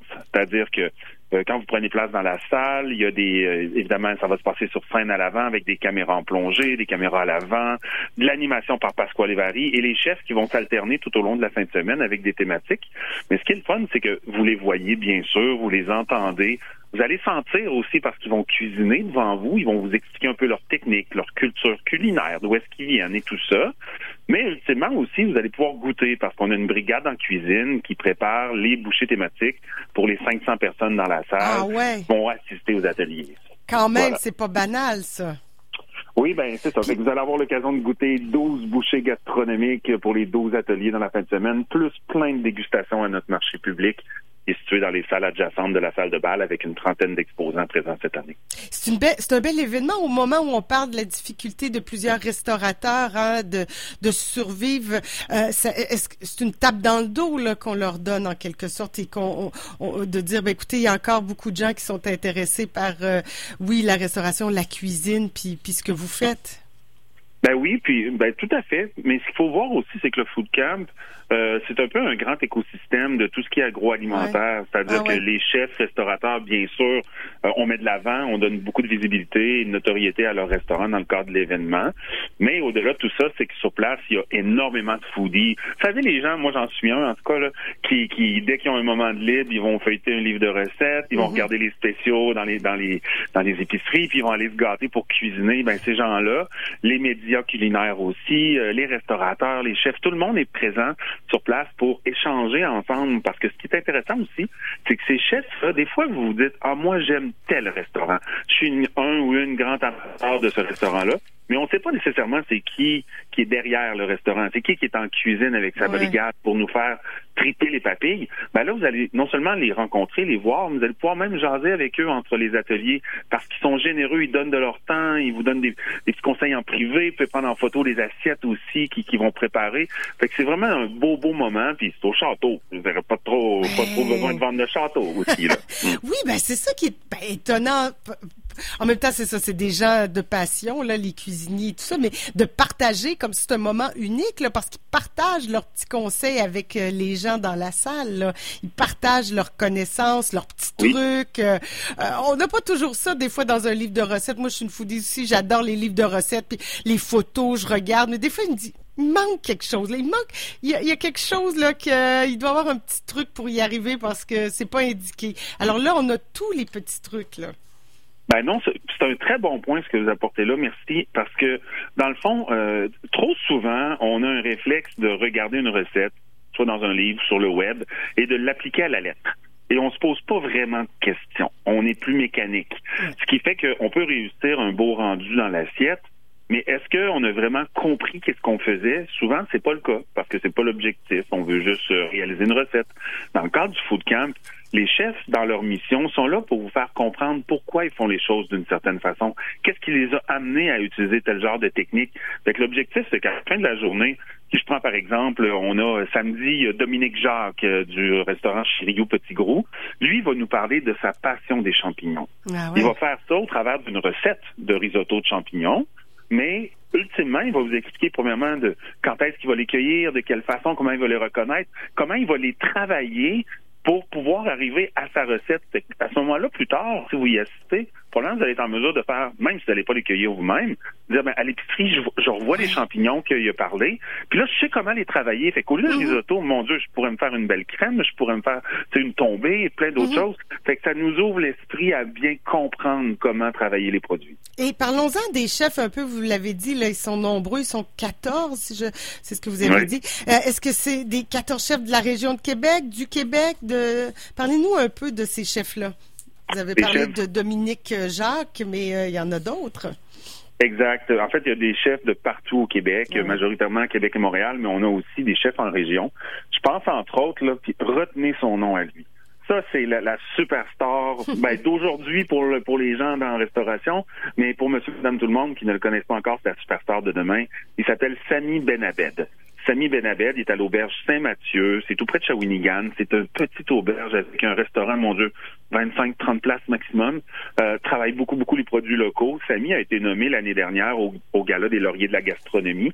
Ceux qui savent pas, c'est 6000 personnes de l'industrie qui ah sont membres pour voter pour des catégories. Lui a gagné chef révélation de l'année. C'est un jeune en bas de 30 ans, super coloré, dynamique. Ben, lui, il va être là. Il va vous, il va vous partager, dans le fond, le, le son sujet qui est plus wild, on va se le dire, et l'entomophagie, donc l'utilisation des insectes dans l'aspect alimentaire. Mais lui, il sera pas là pour vous faire manger une larve de six pouces de long. C'est pas ça son objectif.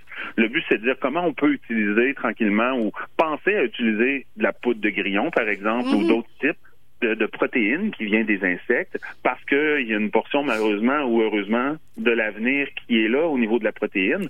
Fait que va nous en parler, puis on va avoir un invité spécial avec lui sur scène qui, qui travaille comme, euh, comme biologiste pour venir apporter plus d'informations encore. Fait que, on, on a aussi euh, dans nos chefs, euh, on, a quand même des, beaux succès, entre autres, je pense à Ariane Fauché de Montréal. Euh, Ariane, qui est du Baumier Bar elle, elle va vous expliquer comment vous montez une bibliothèque de saveurs locales dans votre garde-manger. Ah Donc, utiliser ce que le Québec fait de mieux, puis de pouvoir le conserver dans une bibliothèque pour pouvoir l'utiliser par la suite. Il y aura des exposants aussi, là. Il y a, plusieurs, une trentaine d'exposants qui vont offrir des produits d'ici. C'est pas juste des chefs. Tout à fait, tout à fait. les exposants, en fait, sont là pour vous accueillir, vous faire découvrir leurs produits, vous faire déguster gratuitement des dégustations de leurs produits. Euh, ultimement, vous pouvez en acheter pour apporter à la maison, mais tout ça pour, euh, dans le fond, ils sont là tout le long de la fin de semaine dans, dans trois salons adjacents à la salle de bal. Donc, ceux qui veulent venir au marché public peuvent venir gratuitement. Ils n'ont même pas besoin d'avoir un billet du food camp. Vous pouvez vous présenter les 9 et 10 mars au Château Frontenac de 9 h le matin à 5 h le soir, et pardon, jusqu'à 4 h le soir donc de 9 à 4, vous pouvez venir, venir rencontrer nos exposants, goûter leurs produits, puis vous acheter du, du contenu pour amener à la maison. Mais sinon, quand vous avez vos billets du food camp, là, vous avez accès aux 12 ateliers et ça vous permet, entre les ateliers, il y a une demi-heure de pause tout le temps, d'aller voir les exposants, justement, pour pouvoir les découvrir. Donc, euh, puis là-dedans, il y, a, plein de choses, dans le sens que ça peut être autant du café, Ça peut être, on a aussi les truffettes qui sont là avec une huile de truffe euh, locale. On a les macarons de Sophie, euh, les cru sablés de l'hostie français. C'est mon voisin. Exact. Plein de choses, plein de bonnes saveurs. Ah ils sont bons ces sablés à part ça. Bon ben oui. Alors comment on fait euh, pour pour se procurer des billets? J'imagine qu'on fait vite d'abord s'il en reste parce que je sais que c'est toujours très populaire. Mais euh, on va. euh, Dites-nous comment le comment du comment on Oui. fait. Alors, on vous offre ben, les deux options principales sont soit un billet journalier pour le samedi ou le dimanche, ou sinon une expérience de jour. Euh, c'est disponible sur foodcamp.info. C'est super facile. Vous allez sur notre site web, il y a un onglet billetterie. On a aussi, si ça vous tente de vous gâter, des forfaits vie de château. Donc, il va vous inclure, Wow. tout dépendant de ce que vous sélectionnez, une nuitée avec soit déjeuner, dîner inclus aussi. Donc, il y a beaucoup de façons de se gâter ou de gâter un être très cher parce que c'est des, c'est des belles expériences. Mais euh, encore une fois, tout ça euh, est disponible sur euh, foodcam.info. Fait qu'on invite les gens à se rendre là. C'est super facile. Euh, S'il y a des questions, il y a une facilité à nous rejoindre pour qu'on puisse euh, répondre à vos questions puis vous aiguiller euh, dans tout ça. Ah, on a déjà hâte, d'autant plus qu'il n'y a pas beaucoup de neige. C'est l'activité parfaite à faire en ce mois de mars. Ben oui, effectivement. Merci beaucoup Yann Latouche. C'est un plaisir de vous parler. Puis bonne préparation de Food Camp. Merci, c'est gentil. Merci. Une belle journée à vous. Bonne Au revoir. journée.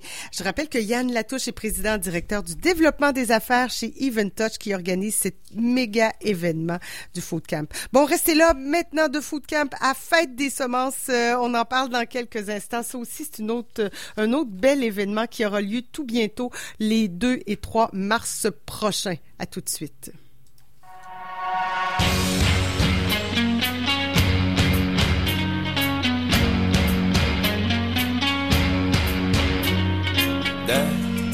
Colonnes de fumée filtraient quelques lueurs. Au loin, les pyramides, même si ce n'était pas l'Égypte. J'avais le regard humide de ceux dont les cris Perdus sur un île, n'atteignent au fond que les cryptes. Au loin, les pyramides, le cours de mer tranquille. Au loin, les pyramides, le cours de mer tranquille. Des colonnes de fumée filtraient quelques lueurs. N'avions plus qu'à retrouver dans les cendres la somme de nos reliques, un sens hiéroglyphe. Mais toujours, toujours, toujours, au loin les pyramides, le cours de mer tranquille. Au loin les pyramides, mer tranquille.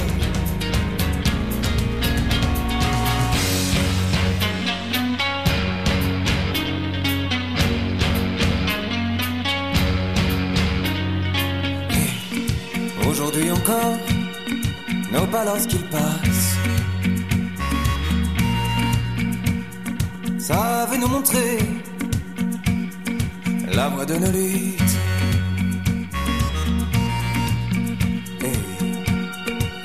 Aujourd'hui encore, nos pas lorsqu'ils passent. Savent nous laisser quelques traces de lutte. Au loin, les pyramides, le cours de nos tranquilles. Au loin, les pyramides,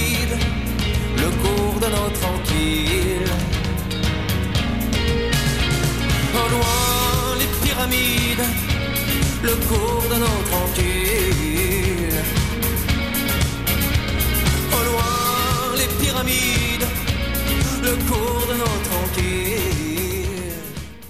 Il est 8h18 minutes et on poursuit euh, cette édition des Matins éphémères 28 février aujourd'hui. On a des belles choses à planifier. Je vous propose, euh, outre le Food Camp qui va se dérouler les 9 et 10 mars prochains, c'est tout bientôt, je le disais, les 2 et 3 mars prochains. C'est la fête des semences et de l'agriculture urbaine et on en parle avec Mélodie L'Espérance qui est coordonnatrice du réseau d'agriculture urbaine de Québec. Bonjour Mélodie. Bonjour. Alors oui, ça s'en vient, là, c'est tout près. Puis ça, c'est une belle fête parce que ça veut dire que le printemps s'en vient. Bon, bien que l'hiver n'a pas été très difficile, mais en tout cas, euh, c'est quand même très positif. C'est une belle fête. Donc, 15e édition de cette fête des semences et de l'agriculture urbaine. Et, et pour l'occasion, il y a quand même pas mal d'expositions. Là, je voyais qu'il y en avait une soixantaine d'exposants. Oui, on est super content. Là. Cette année, ça l'a vraiment bien répondu. On a toujours une belle affluence de, de kiosques euh, en agriculture urbaine et semenciers, mais euh, cette année, là, l'engouement a vraiment euh, porté fruit, si je peux me permettre l'expression. Puis on a 64 exposants sur place. Et, et qu'est-ce qu'on retrouve de cette fête-là, outre, oui, des semences, là, mais c'est plein de choses aussi, là, cet, cet événement-là. Oui, en plus d'avoir une douzaine de semenciers là, de la province sont euh, avec nous. On a vraiment toutes sortes d'organisations qui travaillent en agriculture urbaine, euh, tant euh, de la production plus pépinériste ou des gens qui font eux-mêmes de l'alimentation locale avec les produits qu'ils font. Cette année nous avons Nature on You, qui est une dame qui fait pousser des plantes chez elle en milieu urbain, puis elle crée des bijoux avec ça. On a aussi une personne qui fait des céramiques. Elle va nous nous offrir des germoires et des pots pour, euh, pour partir les semis. On a toutes sortes d'organismes qui travaillent en agriculture urbaine qui aident les euh, soit les entreprises ou même les résidents à partir des jardins chez eux. Euh, on a vraiment été chercher là, plus large pour permettre aux gens de voir tous les impacts que l'agriculture urbaine peut avoir. Là, c'est pas seulement un jardin, mais c'est toutes sortes de possibilités de beaux produits. Oui, exactement. Puis c'est de plus en plus populaire. Je voyais que l'année dernière, euh, votre édition 2023 a quand même attiré près de 8000 personnes. Oui, on est vraiment chanceux. Sur deux jours, là, on a une super belle affluence. Euh, plus évidemment pour nos exposants, mais on a une belle affluence à nos conférences aussi, qu'on en offre une trentaine. Euh, il y en a 16 sur place, puis 15 en virtuel. Puis euh, tout ça ensemble avec des activités gratuites, ça attire vraiment beaucoup euh, les gens avec nous. Oui, effectivement, les gens qui veulent, puis on parle beaucoup de d'agriculture urbaine, mais les gens qui ont envie de, de, faire euh, pousser leurs tomates, mais aussi des plantes. ça, ça va de, de, son balcon à son intérieur aussi, l'agriculture urbaine, c'est ça? Oui, oui, et même plus que ça. On a de plus en plus là, des systèmes hydroponiques pour la maison.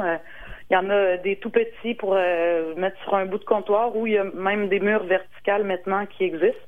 Il y a aussi l'aéroponie qui est un peu le même principe, euh, mais avec des jets d'eau dans l'air au lieu de directement euh, le plan dans l'eau. On a des champignonnières qui vont être présentes. il y en a deux dans la ville de Québec. On est super chanceux. Puis ces champignonnières-là, ils nous montrent comment cultiver les champignons à la maison parce que c'est tout à fait possible de le faire. Puis c'est même très simple. J'ai déjà hâte parce que je me dis, c'est vrai que j'ai une terrasse, un balcon, mais tu sais, à l'intérieur aussi, j'ai, euh, ça peut être euh, une belle avenue. Puis ceux qui n'ont pas de balcon, justement, ben, on, se dit qu'il y a possibilité de, développer. Votre porte-parole, c'est Jean-Martin Fortier qui milite depuis de nombreuses années pour, euh, dit-on, ancrer un modèle différent d'agriculture. Qui, est-il? Je le connais plus ou moins. Expliquez-nous et parlez-nous de lui un peu. Oui, Jean-Martin, ça fait 20 ans qu'il travaille euh, sur la culture maraîchère. Euh, devant les enjeux qu'il voyait euh, dans la province, vraiment une difficulté d'accessibilité des terres, la santé mentale des, des agriculteurs aussi très impactée par... il y a vraiment beaucoup d'enjeux dans, dans ce secteur-là, tant au niveau de la production que de la vente, la commercialisation avec les traités de libre-échange, puis on peut vraiment aller loin dans cette discussion-là. Mais Jean-Martin représente toute ce on peut mm. dire, un, combat pour, euh, remettre un peu l'humain au centre de l'agriculture. Il vient nous, nous faire une belle conférence sur euh, qui s'intitule 20 ans de culture maraîchère, cultiver l'écologie, la communauté et les futurs producteurs.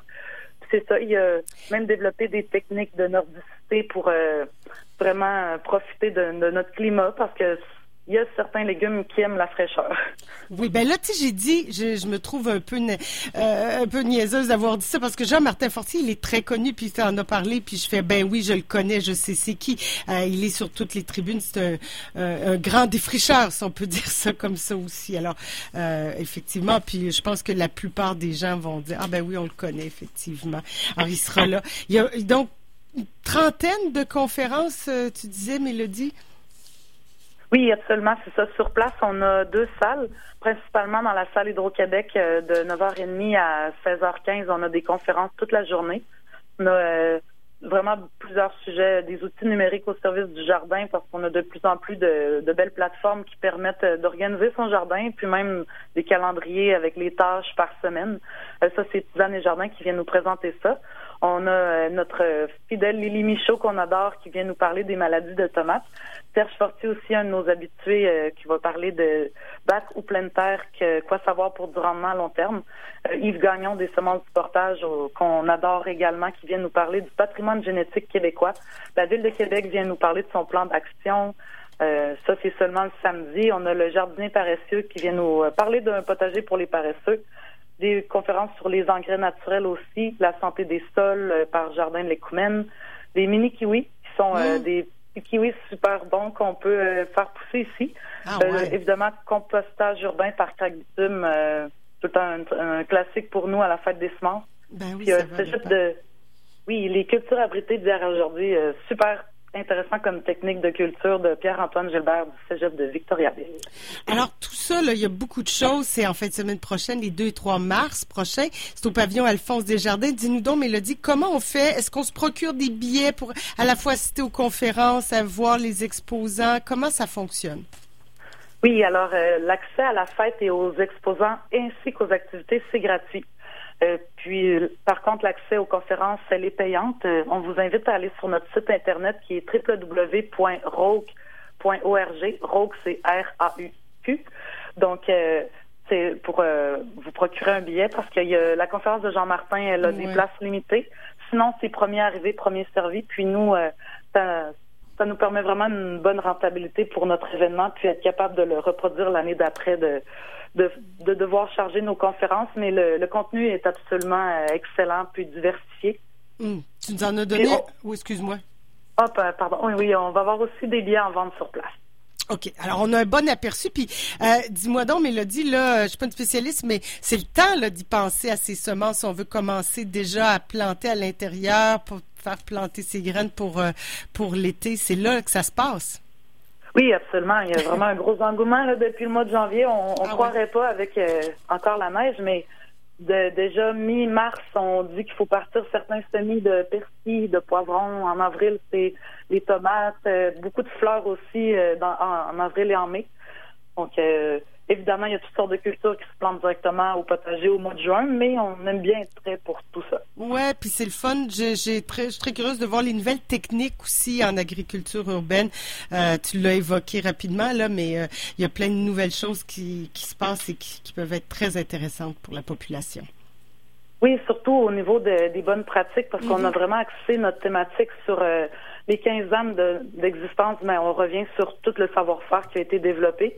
Puis euh, voilà, les, les, engrais naturels, euh, la fertilité des sols, la santé des sols, c'est tellement la recette de base pour euh, avoir un beau jardin en santé. Ben exactement, c'est comme de construire une maison avec un bon sous-sol. voilà, oui. Mélodie L'Espérance, merci beaucoup pour cet entretien ce matin. Ça m'a fait grandement plaisir. Merci beaucoup, Caroline. Au revoir.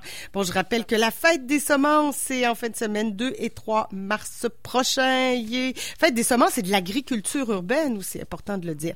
Bon, restez là. Nous, on va parler à Christian Carles, il est astrophysicien. On va parler de l'impact qu'ont les nouvelles constellations de satellites, à la fois sur la société, la science et l'environnement. C'est un autre très beau sujet qu'on va aborder dans quelques petits instants. À tout de suite.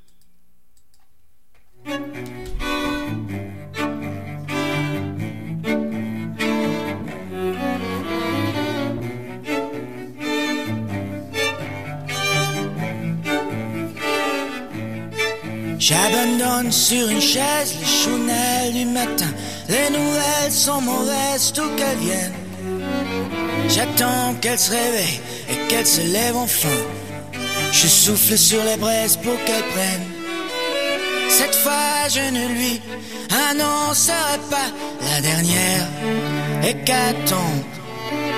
Je garderai pour moi ce que m'inspire le monde. Elle m'a dit qu'elle voulait, si je le permettais, déjeuner en paix.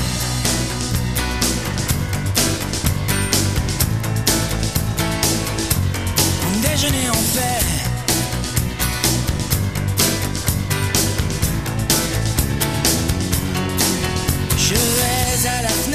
Et le ciel ce matin n'est ni rose ni honnête pour la peine.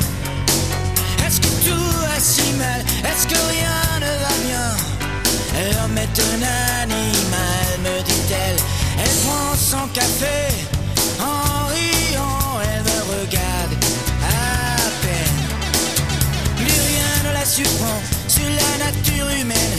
C'est pourquoi elle voudrait, enfin si je le permets,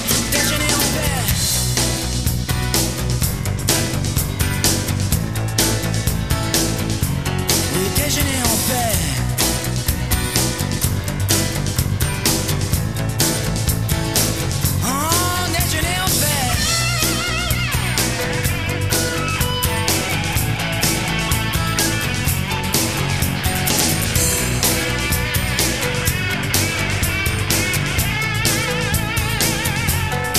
Je regarde sous la chaise le journal du matin. Les nouvelles sont mon reste où qu'elles viennent. Crois-tu qu'il va neiger? Me demande-t-elle soudain. Me feras-tu un bébé pour Noël?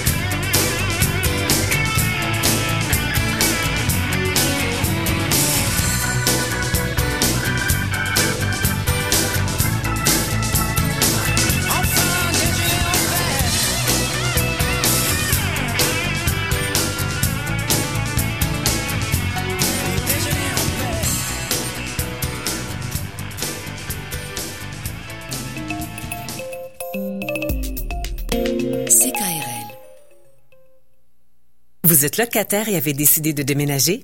Assurez-vous d'avoir signé un nouveau bail avant de résilier votre bail actuel. N'attendez pas. Commencez votre recherche de logement dès maintenant. De plus, si vous êtes à faible revenu, vous pourriez recevoir jusqu'à 170 dollars par mois pour vous aider à payer votre loyer grâce au programme Allocation Logement. Pour en savoir plus ou pour obtenir de l'aide dans votre recherche de logement, visitez québec.ca recherche logement. Un message de la Société d'habitation du Québec. T'as pas envie de réchauffer tes restants d'hier pour dîner ce midi? Que ce soit pour un dîner rapide, une réunion d'affaires ou encore pour célébrer le départ en maternité de Magali avec toute la gang du bureau, la brasserie artisanale La Corrigane a la solution. Un menu midi inspiré, réconfortant et rapide en formule entrée, plat, dessert à partir d'aussi peu que 16,50. Disponible du lundi au vendredi dès 11h30. Brasserie La Corrigane, 380 rue Dorchester dans le quartier Saint-Roch. Le 5 mars, à l'Anglicane de Lévis, entrez dans l'univers festif du chanteur Jérôme 50. Véritable amoureux des mots, l'artiste engagé vous fera voyager avec ses mélodies accrocheuses en passant par le trad, le pop, le disco et le country. Fais-moi croire qu'il n'est pas en vain de raviver l'espoir. Pour une soirée de chill inoubliable sur fond d'humour et de poésie, ne manquez pas le bateau. Jérôme 50, à voir le 5 mars à l'Anglicane de Lévis. Billets disponibles au espace dcl.ca. Cycliste en tout genre, il est temps de penser à l'entretien de votre vélo pour la prochaine saison. Vélo Basseville est heureux de vous servir pour une sixième année dans Saint-Sauveur. Déposez votre vélo dès maintenant et évitez l'attente au printemps. À la recherche d'un vélo, nous sommes détaillants des vélos de ville, d'aventure et de gravel Brody. À la recherche d'une alternative à votre voiture pour la famille, nous sommes aussi détaillants des vélos cargo Yuba Bikes. Découvrez en boutique les avantages d'acheter chez des spécialistes. Faites un petit tour jusqu'au 171 Saint-Vallier-Ouest ou renseignez-vous sur vélobasseville.com.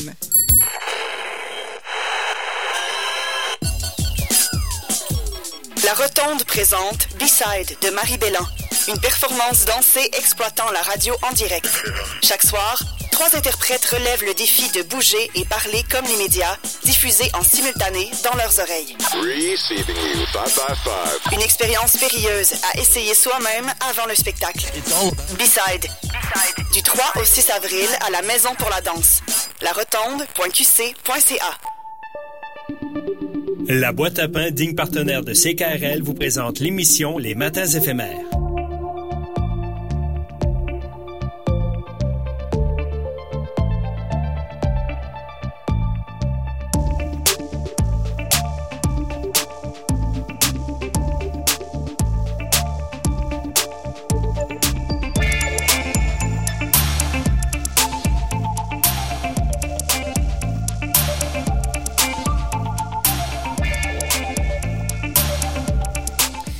8h34 minutes. On poursuit. C'est mercredi aujourd'hui, 28 février. Il y en a 29, hein, aujourd'hui, 29 jours c'est, euh, ce mois-ci. Alors, c'est une année bisextile. Euh, sais pas si c'est votre impression, mais moi, à cause de cette journée-là, j'ai l'impression que le mois de février est très long. Mais en tout cas, bref, euh, on a une belle dernière portion d'émission ce matin pour euh, cette dernière demi-heure. Christian Carles, astrophysicien, est avec nous. Enfin, euh, au bout du fil, mais quand même, il nous parle. Bonjour, Christian. Salut Caroline. Alors, tu nous parles ce matin des impacts qu'ont les nouvelles constellations de satellites sur à la fois la société, la science et l'environnement. Oui, en effet.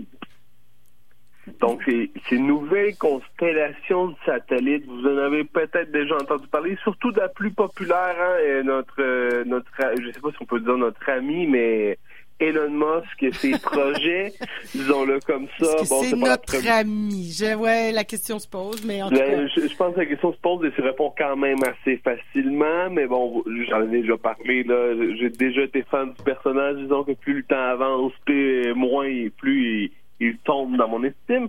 Mais quand même, ouais. euh, vous avez peut-être entendu parler de Starlink. Starlink, entre autres, c'est un, un réseau de satellites lancés en basse orbite autour de la Terre, donc c'est veut dire des satellites qui sont quand même très très proches de nous, euh, qui servent euh, grossièrement à fournir Internet euh, par satellite partout sur la planète. Mm -hmm. ouais, hein, c'est vraiment ouais. l'idée. Donc, bon, satellite, hein, ça fait quand même longtemps qu'on en lance. Je vous rappelle, c'était le 4 octobre 1957 que le premier satellite Sputnik a été lancé. Les Russes ont ont dévancé les Américains. Là, ça a vraiment été euh, le point de départ de la course euh, de la course à la Lune. Finalement, ça a été le fait que les, les Russes ont réussi à battre les Américains dans cette course-là. Oui, oui, oui. Un gros moment, là, c'est quand même assez gros. Euh, à l'époque, les radios amateurs pouvaient même capter le signal de Sputnik, là, qui ne mettait rien d'autre qu'un bip bip, là, faut dire. Là, c'était quand même très simple qui était mis. Mais euh, c'était quand, quand, même, même un exploit là, quand même. Oui, oui, c'est ça. Puis ça a vraiment motivé, ça a vraiment enchaîné après ça. Euh, premier humain sur dans l'espace, puis après ça la course sur la lune et compagnie. Tout ça est parti euh, d'un satellite. Donc les satellites ont quand même leur grande importance. Et comme je vous disais, euh, très populaire en ce moment. Donc je vous ai parlé de Starlink, mais évidemment vous savez comment ça se passe dans ce milieu-là.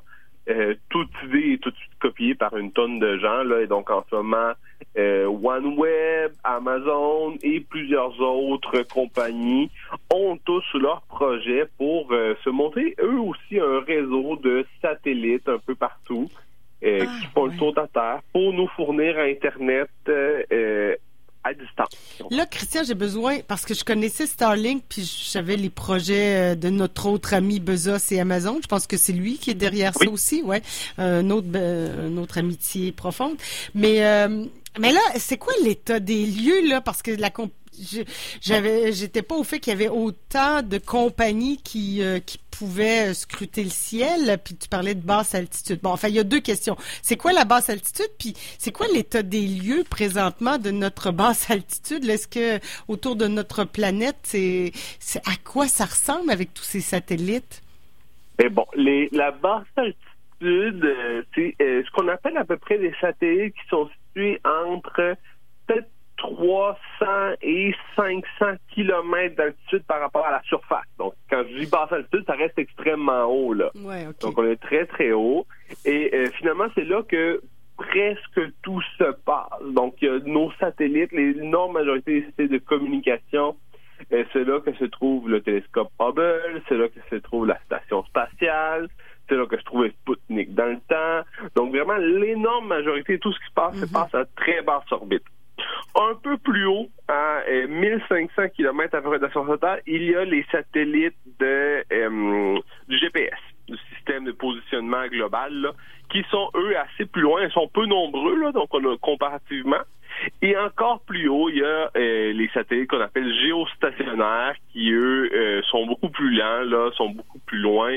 Et, pour ces deux orbites, la moyenne puis la haute, il n'y a pas trop d'inquiétude, mais là, on commence à se poser des questions sur ce qui se passe en basse altitude, hein, parce que c'est là que c'est facile d'aller, c'est tout près, hein, nos, ça prend pas une grosse fusée pour aller là. Et donc, c'est tout, c'est là que tout le monde veut euh, venir se placer. Avant de, avant d'aller plus loin sur tous ces satellites-là, juste pour, me situer, la station spatiale internationale, elle, est où là euh, par rapport à tout ça? La station spatiale, elle est sur euh, à basse altitude. Ah ouais, donc hein, vraiment, c'est exactement même niveau là. je peux, si je me rappelle bien, c'est de l'ordre de 300 km de hauteur l'orbite. Donc, on est relativement bas. Donc, est-ce qu'on peut dire que ça commence à être une, zone dangereuse de collision? Ou en tout cas, est-ce qu'on on s'en va vers ça? Et on, tranquillement, en tout cas, pour commencer, on, se pose de plus en plus la question de se dire, il faut bien réfléchir à comment on gère cette euh, orbite-là. Mm-hmm. Euh, jusqu'à maintenant, c'est pas si pire, là. Euh, il y en avait, mais ça se gérait, mais pour vous donner une idée, on lance en ce moment de l'ordre de 2 à 3 000 satellites par année. Ah ouais! Quand même, ok, j'apprends ça, là, je on a lancé plus extrêmement surprise. On a lancé plus de satellites dans les cinq dernières, dans les sept dernières années que dans toute l'histoire avant. OK. Donc, on, on, en lance vraiment beaucoup pour vous donner une idée. Et de tous les pays, là, j'imagine. Ben, enfin, peut-être pas tous les pays, mais beaucoup de pays, là, ça beaucoup En effet, donc, euh, il y a encore une fois, il n'y a pas très longtemps, ce n'était qu'une poignée de pays qui avaient des satellites. Et là, de plus en plus, là, euh, c'est accessible. Et bon, là, je vous ai parlé des quelques avenues occidentales, hein, Starlink, OneWeb, Amazon mais il y a des groupes euh, russes, il y a des groupes chinois, il y a des groupes euh, indiens qui eux aussi développent, là, sont, sont peut-être un petit peu plus en retard en ce sens qu'ils sont encore dans la phase de développement. Mais leur objectif est clair. Eux aussi, ils veulent avoir une constellation de plusieurs milliers de satellites dans les airs. Comment ça se gère, Christian, tout ça? Est-ce qu'il y a une fédération internationale de gestion de l'espace euh, spatial, l'espace euh, de la basse atmosphère? Est-ce qui, qui, gère ça? C'est très difficile, justement. Là. Il y a parce que tout est fait de manière euh, volontaire ici. Hein? Il n'y a pas de il y a, pas de corps qui peut enforcer certaines lois. Donc il y a des pratiques que la plupart des pays suivent. Entre autres, je vous jaserai tantôt une, une, une, pratique de recyclage qui jusqu'à maintenant était sur 25 ans, là, qui veut être ramener sur 5 ans. Mais il y a en effet euh, quelques limites, mais tout est en discussion. Puis là, si certains pays décident de ne pas les suivre, ben, il aucune conséquence initiative. Mm-hmm. Et pour vous donner une idée, euh, Starlink a en ce moment 5200 satellites autour de la Terre qui fournissent Internet. Et le plan, c'est de se rendre à 12 000 et il y a un plan 2 de probablement se rendre, on nous dit euh, peut-être jusqu'à 42 000. Donc, c'est une quantité incroyable. C'est vraiment des incroyables quantités de satellites qui veulent être lancés. En ce moment, il y a à peu près 2 millions de personnes qui sont inscrites à Starlink, donc qui reçoivent leur Internet euh, par des satellites. évidemment, en ville, c'est n'y a aucun intérêt. Hein? Mhm. Quand on est en ville, il y a- il y, a des fils, il n'y a aucune raison pour laquelle il faut s'abonner. La, la vitesse, le coût et euh, ce qu'on appelle le délai, là, le ping en, bon vieux français, euh, est, est pas acceptable. Mais c'est sûr que dès que vous sortez un petit peu, que vous allez en région moindrement éloignée, Là, évidemment, ça donne une vitesse qui est une accessibilité qui est incomparable dans des milieux en détresse aussi. Hein, Ben si on a une inondation, mais Starlink, ça fonctionne, peu importe la tempête, peu importe les conditions. Euh, c'est à distance, donc ça passe par un satellite. Là, le satellite qui est là en tout temps. On- on- au moment où on a, on peut plus tellement se passer d'internet, ça devient presque quelque chose euh, d'essentiel. Je mets ça guillemets, mais ouais, tu sais, dans des régions éloignées, euh, parfois il faut être connecté aussi là. Exactement, on a de plus en plus un besoin de connexion, besoin de sécurité. Euh, Starlink et les connexions Internet ont joué un rôle et jouent en ce moment un rôle très important dans euh, des conflits armés en Ukraine, Ouais. À Gaza, parce que c'est des endroits où euh, l'attaquant, le belligérant, a tout intérêt à couper tout accès à Internet, tous les fils, et donc on se retrouve sans aucune communication. Mais évidemment, couper l'accès aux satellites, c'est complètement impossible. Mm. Ce qui veut dire que si on veut permettre à, un- à- à ces pays d'avoir une certaine communication, à des journalistes indépendants de raconter ce qui se passe, en Russie même d'avoir accès à un Internet qui ne peut pas, par définition, être... euh, comment dire, être contrôlé par le gouvernement Ouais, parce ouais, qu'il n'y a pas le fil, ça arrive. ça- ouais. mais exactement, euh, ça permet quand même de ce point de vue-là de faire ces idées-là. hein. donc on n'a pas, ou du moins, c'est pas le gouvernement de l'endroit qui le contrôle, ça serait plutôt le gouvernement américain dans ce cas-ci qui pourrait contrôler, ou Starlink qui pourrait contrôler ce qui passe ou passe pas sur le réseau. Parce que Starlink, euh, disons-le, c'est Elon Musk, donc c'est privé. Euh, Est-ce que c'est contrôlé euh, d'une façon indirecte par la NASA ou par le gouvernement américain? Aucunement. Donc Starlink ça. vraiment créé leur. Il n'y a aucune. au- ben, évidemment, Starlink étant une compagnie américaine, ils sont soumis aux lois américaines. Ils peuvent pas, ils peuvent pas voler vos données. Ils, Ouais, ouais. ils- ils- S'ils le font et ils se font attraper, il va y avoir des conséquences. Donc il y a, y a comme deux parties. Il faut qu'ils le fassent. Il faut qu'ils se fassent attraper. Et là, il aura probablement des conséquences. Mais a priori. euh, on est quand- on est aussi bien protégé que si c'était Vidéotron, par exemple, ou quelque chose comme ça. Là. Ça demeure une entité euh, finalement locale. Donc, tout ça pour dire que même si, évidemment, je vais parler de, de ces mauvais côtés, il faut se rendre compte que c'est un impact important à travers le monde dans les endroits où ils ont profondément besoin d'Internet. Clairement. Et ça leur fournit d'une manière euh, vraiment importante. C'est le côté humanitaire de tout ça. Oui, puis, euh, puis et, et, et citez-moi pas en disant que Elon Musk est un, est, est un, Est un bonhomme- humaniste. est un humaniste ici là qui développe son réseau pour le bien de la planète. C'est pas du tout ce que j'entends ici, Non, mais, mais- euh, c'est une conséquence secondaire très positive, mettons, de son réseau. Ouais, mais revenons euh, aux conséquences sur bon euh, la science et l'environnement. On comprend bien que ça peut être utile dans certains coins de la planète plus reculés ou euh, même ici au Québec, là, il y a des endroits où a Internet n'est pas disponible. là. Oui, on, on pense au nord, par exemple, là, Ouais. toutes les communautés là, moindrement éloignées. Parce que quand même, là, moi, je, pour euh, euh, connaître quelqu'un qui a essayé, si vous êtes le moindrement en forêt, c'est pas possible non plus. Il faut quand même avoir un terrain dégagé pour que, hein, tu sais, faut qu'on puisse connecter à, à l'antenne, au, de l'antenne au satellite, là. Ça oui, ça prend- Ouais. ça prend une installation un peu sur place. là. Donc, c'est pas comme un téléphone qu'on met juste dans sa poche et qu'on l'a magiquement. Là. Ça prend une, une véritable antenne euh, qui est pointée là, euh, dans la bonne direction et compagnie. Et ouais, c'est ça. Donc en forêt, c'est plus déjà difficile parce qu'il y a trop d'arbres et la- l'angle est trop euh, trop étroit. Bref, Bref, oui. Revenons sur les conséquences. hein. Oui. Bon, je vous dis, ça fait beaucoup de satellites. Ça fait vraiment beaucoup, beaucoup de satellites. Évidemment, toute logique nous dit c'est impossible de lancer euh, 10 000 satellites par année pendant 50 ans et s'attendre à ce que hein, ça change absolument rien. Euh, l'orbite a, une taille limite hein, et, plus il y a d'objets, plus il y a de risques de collision entre ces objets-là. Mhm, ben et plus ça devient complexe à gérer. C'est comme un bouchon de circulation, ben mais dans lequel il n'y a, pas de frein là, dans cette histoire-là. Hein, on ne peut pas s'arrêter. Parce qu'ils sont en orbite, donc ils tournent, ça tourne, ça tourne jusqu'à jusqu'à ce que... Bon, je sais pas si euh, combien de temps ça dure, un satellite, là, la durée de vie, mais... Euh, mais même après, même après que ce soit fini, dans le fond, ça, ça reste dans l'orbite. si on ne fait pas attention, en effet, une fois qu'il a une, la durée de vie moyenne d'un satellite, c'est une quinzaine d'années. Hein, L'espace est un milieu euh, très, très difficile. Et donc, lancer un objet, s'attendre à ce qu'il fonctionne pendant 15 ans dans les airs, c'est déjà surprenant qu'on se rende jusque-là. Donc, une quinzaine d'années. Mais c'est sûr qu'après ces 15 ans-là, ou même si c'est 5 ans, ou peu importe la durée, euh, l'objet, si on ne planifie pas euh, sa fin de vie, il va juste rester en orbite. Il va juste continuer à tourner autour de la Terre pendant des milliers d'années. Ben Et donc là, c'est sûr que si on les si on les laisse là, hein, on se retrouve avec un gros problème. Est-ce qu'ils sont obligés? Est-ce que, par exemple, Elon Musk, ses satellites, depuis le temps qu'il en envoie, est-ce que est-ce qu'il les récupère? Qu'est-ce qu'on qu'est-ce qu'on fait avec les satellites qui ne fonctionnent plus? Ben, c'est ça. On a euh, il y a quatre choix. hein. Il y a des- une règle qui est bon euh, au point de vue international, elle ne force pas euh, les compagnies à le faire, mais d'un point de vue national, la plupart des grands pays euh, appliquent la règle.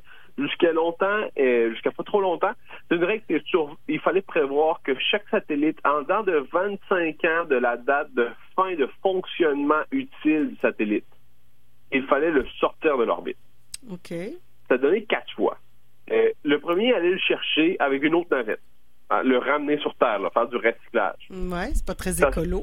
Mais mais ça, ça s'est fait une fois juste pour le tester, voir si c'était possible. C'est- extrêmement cher, c'est extrêmement complexe, donc ça se fait virtuellement jamais.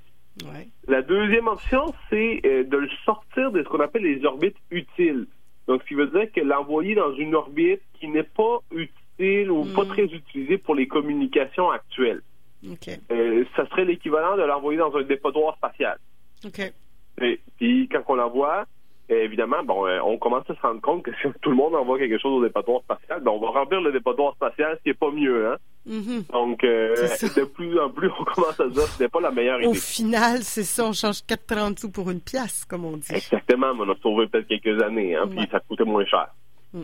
Euh, de loin, la plus populaire des options, euh, c'est prévoir, parce que ces satellites-là, la plupart ont un, un tout petit moteur à l'intérieur là qui, qui permet de, de se déplacer légèrement pour, entre autres, éviter les collisions. hein. Si jamais on voit qu'il y a un risque de collision, pour dire, bon, ben, gagne un tout petit peu d'altitude, et là, on évite la collision comme ça mais euh, l'idée étant de s'arranger pour que, en fin de vie, ces satellites aient une orbite descendante, ce qui va les ramener tranquillement dans l'atmosphère terrestre et qui vont brûler dans l'atmosphère en descendant. OK. Ils peuvent pas s'auto-détruire, là, tu sais, comme euh, dans Mission Impossible. là. Ça peut pas. Exploser, ça serait la pire des choses qui pourrait leur arriver. Hein? Et puis, il faut que ça soit bien clair, là, parce que si on explose, au lieu d'avoir un gros morceau facile à suivre, on se retrouve avec des milliers de morceaux puis de petits bouts qui, eux, sont presque impossibles à suivre de Ah, manière réaliste. ça, Donc, ouais. il y a eu deux accidents euh, de satellites qui sont entrés en collision qui ont causé là, des euh, euh, vraiment des, des dégâts. Et c'est déjà problématique celui que ces deux accidents-là qui sont arrivés depuis le début de l'histoire de l'astronomie, là, ben, dans le fond de, de l'exploration spatiale. Ouais, ouais. Et donc là, c'est vraiment la, la pire des situations, c'est celle-là. OK. Mais je pense que je visualise mal les s'organiser pour qu'ils retombent sur la Terre, c'est quand même pas. Euh, on veut pas recevoir un satellite euh, la tête, non? Oui, c'est ça. Hein? Donc, pour, pour les petits satellites, c'est pas un problème, hein, parce que l'entrée dans l'atmosphère, euh, ils, ils vont tellement vite, ces satellites-là, que quand ils tombent euh, dans la Terre, ils brûlent dans la haute atmosphère, et tout ce que ça donne, c'est une étoile filante, au fond. Ah, d'accord. Ça se Et deviennent une étoile désagrège. filante, ils rentrent, ils se désagrègent pour la plupart. Pour ceux qui sont des gros, gros objets, euh, par exemple les stations spatiales, le télescope Hubble, des choses comme ça, on prévoit une tombée dans l'atmosphère et on s'arrange pour qu'ils atterrissent dans ce qu'on appelle, ben, atterrissent, amérissent, faudrait dire, dans ce qu'on appelle le point Nemo, qui est l'endroit dans le Pacifique qui est le plus loin d'une côte habitée sur Terre. Ouais, ok, c'est C'est l'endroit le plus éloigné du monde. Et donc, tous les gros objets spatials tombent là. C'est un cimetière. Là. Si on fouille au fond, on trouve toutes sortes de choses. Et donc, c'est entre autres le plan pour la Station spatiale internationale quand elle va arriver en fin de vie. Ok. C'est trop gros, hein? Ça brûlera pas Ben au complet. non, c'est ça. C'est de faire tomber Je dans peux pas m'empêcher de penser euh, quand même, ça reste que ça c'est des déchets qui se retrouvent dans l'océan. Je comprends qu'il y a de la place puis tout ça, mais euh, ça me fait un petit peu grincer des dents pour l'environnement là, les poissons et tout, la faune je marine. comprends, je comprends tout à fait hein, qu'on se dise, bon, ben, hein, un de plus, un de moins, hein, on est rendu là parfois comme en humanité. Mhm. Ben Donc, oui, les, ben, c'est ça. L'énorme majorité brûle, mais là, ce qui commence à être intéressant, c'est qu'on disait, bon, les, les brûlés, ça doit, ça va pas être un gros problème, hein, c'est l'équivalent d'un incinérateur. Donc, on commence à se poser des questions sur l'impact sur l'environnement Ouais, de ça. ces satellites-là qui brûlent en haute atmosphère? Euh, Ah. Pendant longtemps, oui. Ben non, c'est ça, c'est c'est une autre affaire, ça, un autre problème. Pendant longtemps, on l'a complètement ignoré pour une simple et bonne raison, c'est que euh, il tombe sur Terre près de 400 tonnes de météorites par jour. Hey. Hein, on on s'en rend pas compte. Ah là. non, non, Mais- non. mais la Terre, elle est bombardée de 400 tonnes de météorites à tous les jours. Et là, on se dit, si on rajoute une poignée de tonnes par année de satellites, l'atmosphère, elle est conçue pour en prendre là, 400 tonnes par jour. C'est pas cette petite poignée-là qui va rajouter un élément. Donc longtemps, on, on s'est lavé les mains avec cette idée-là, tout simplement. Euh, de la même manière que pendant longtemps, on s'est dit, ben les feux, euh, les feux de forêt, les volcans produisent tellement de CO2 pour qu'on se soucierait de la quantité que nous on en produit avec nos petites voitures? Mhm. Bon, ça a eu les conséquences que ça a eu euh, sur le développement. Pour l'espace, on n'est pas encore rendu là, mais on commence à se poser des questions. par contre, sur la le type de métaux, par contre, qu'on envoie, hein, parce que les satellites sont pleins de métaux lourds, entre autres des, des oxydes d'aluminium, plusieurs éléments qui ne sont pas ou très peu présents dans euh, ces fameuses météorites qui tombent. Et euh, c'est moins pour le réchauffement climatique que pour la couche d'ozone dont Ouais. on commence à se poser des questions si ça pourrait pas euh, recontribuer à un amincissement et des trous de, formés dans la couche d'ozone des satellites-là. On, on a bien compris il y a quelques années que c'était très fragile, la couche d'ozone. Puis là, on... Exactement. Et, Ouais. et ça a été, euh, la couche d'ozone, c'est intéressant, là, c'est le plus grand succès environnemental humain de l'histoire, la, la rapidité avec laquelle on, a identifié le coupable, on a agi, et là, c'est en grosse guérison. là. C'est c'est quand même, euh, Ouais, c'est un exemple, c'est l'exemple numéro un de la coopération internationale en environnement. Ouais. Et ça, c'était demande- beau, là. C'est beau à voir parce que, tu sais, c'est une plaie qui se referme, là.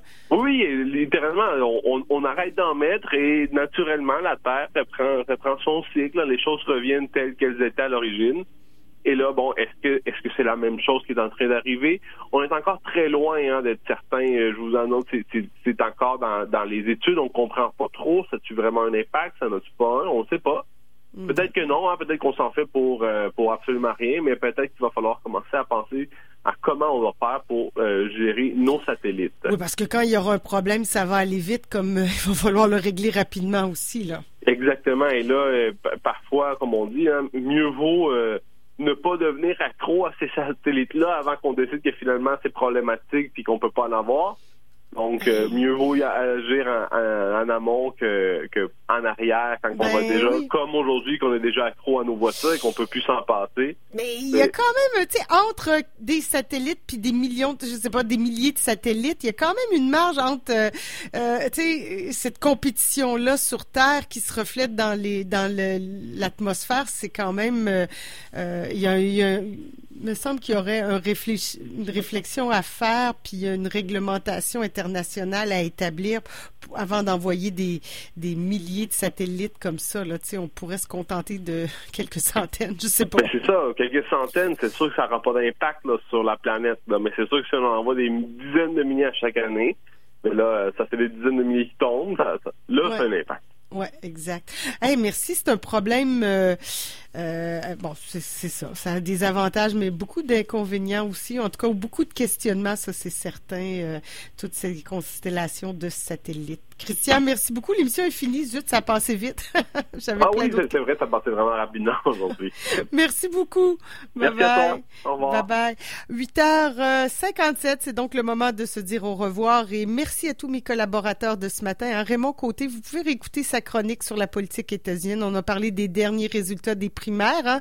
Bon, Donald Trump qui l'a remporté au Michigan. La semaine prochaine, quand je vais parler à à, Raymond, ben, ce sera au lendemain du super mardi. Alors, on aura beaucoup, euh, on aura un portrait encore plus précis, bien que Donald Trump s'aligne pour être euh, le candidat républicain, là, clairement. Euh, on a parlé aussi à Valérie Levé de cancer et de prévention de cancer. Le Food Camp avec Yves, Yves Yann, pardon, la touche, euh, ben, c'est, c'est les 9 et 10 février prochains. Et ce qui s'en vient, on en a parlé, la fête des semences et de l'agriculture urbaine de Québec, c'est les 2 et 3 mars prochains. C'est à mettre à votre agenda. Merci beaucoup tout le monde. On se donne rendez-vous demain, jeudi, pour une autre édition des Matins éphémères. Il sera question de cinéma, de politique avec l'édition Accès Pouvoir. Luc Ferland et Jean-François Artaud seront là. On parlera également à Julie Vignola, députée du Bloc québécois. Alors, ben, soyez prudents. C'est une journée un peu euh, de pluie euh, ce soir et cette nuit, de le froid qui va, euh, qui va s'insérer doucement. Mais là, pour le moment, on prévoit de la pluie. CKRL la boîte à pain, digne partenaire de CKRL, vous a présenté l'émission Les Matins éphémères. À demain et jamais sans mon pain de la boîte à pain. CKRL 89.1besoin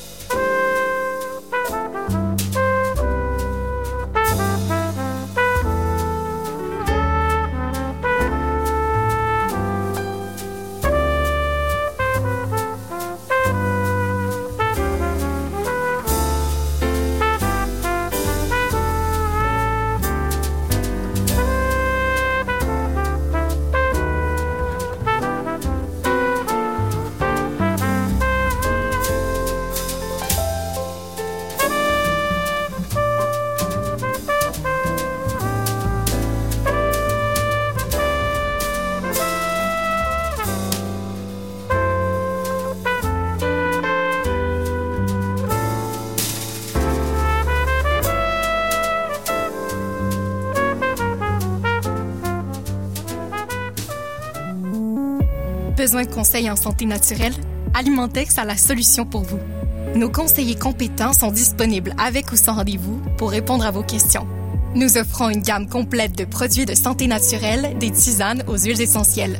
Alimentex, votre bien-être, notre priorité. Petite capsule gratinée, tapenade d'olive noire, tomate, mozzarella, échalote, amandes effilées, fromage de chèvre, tout gratiné au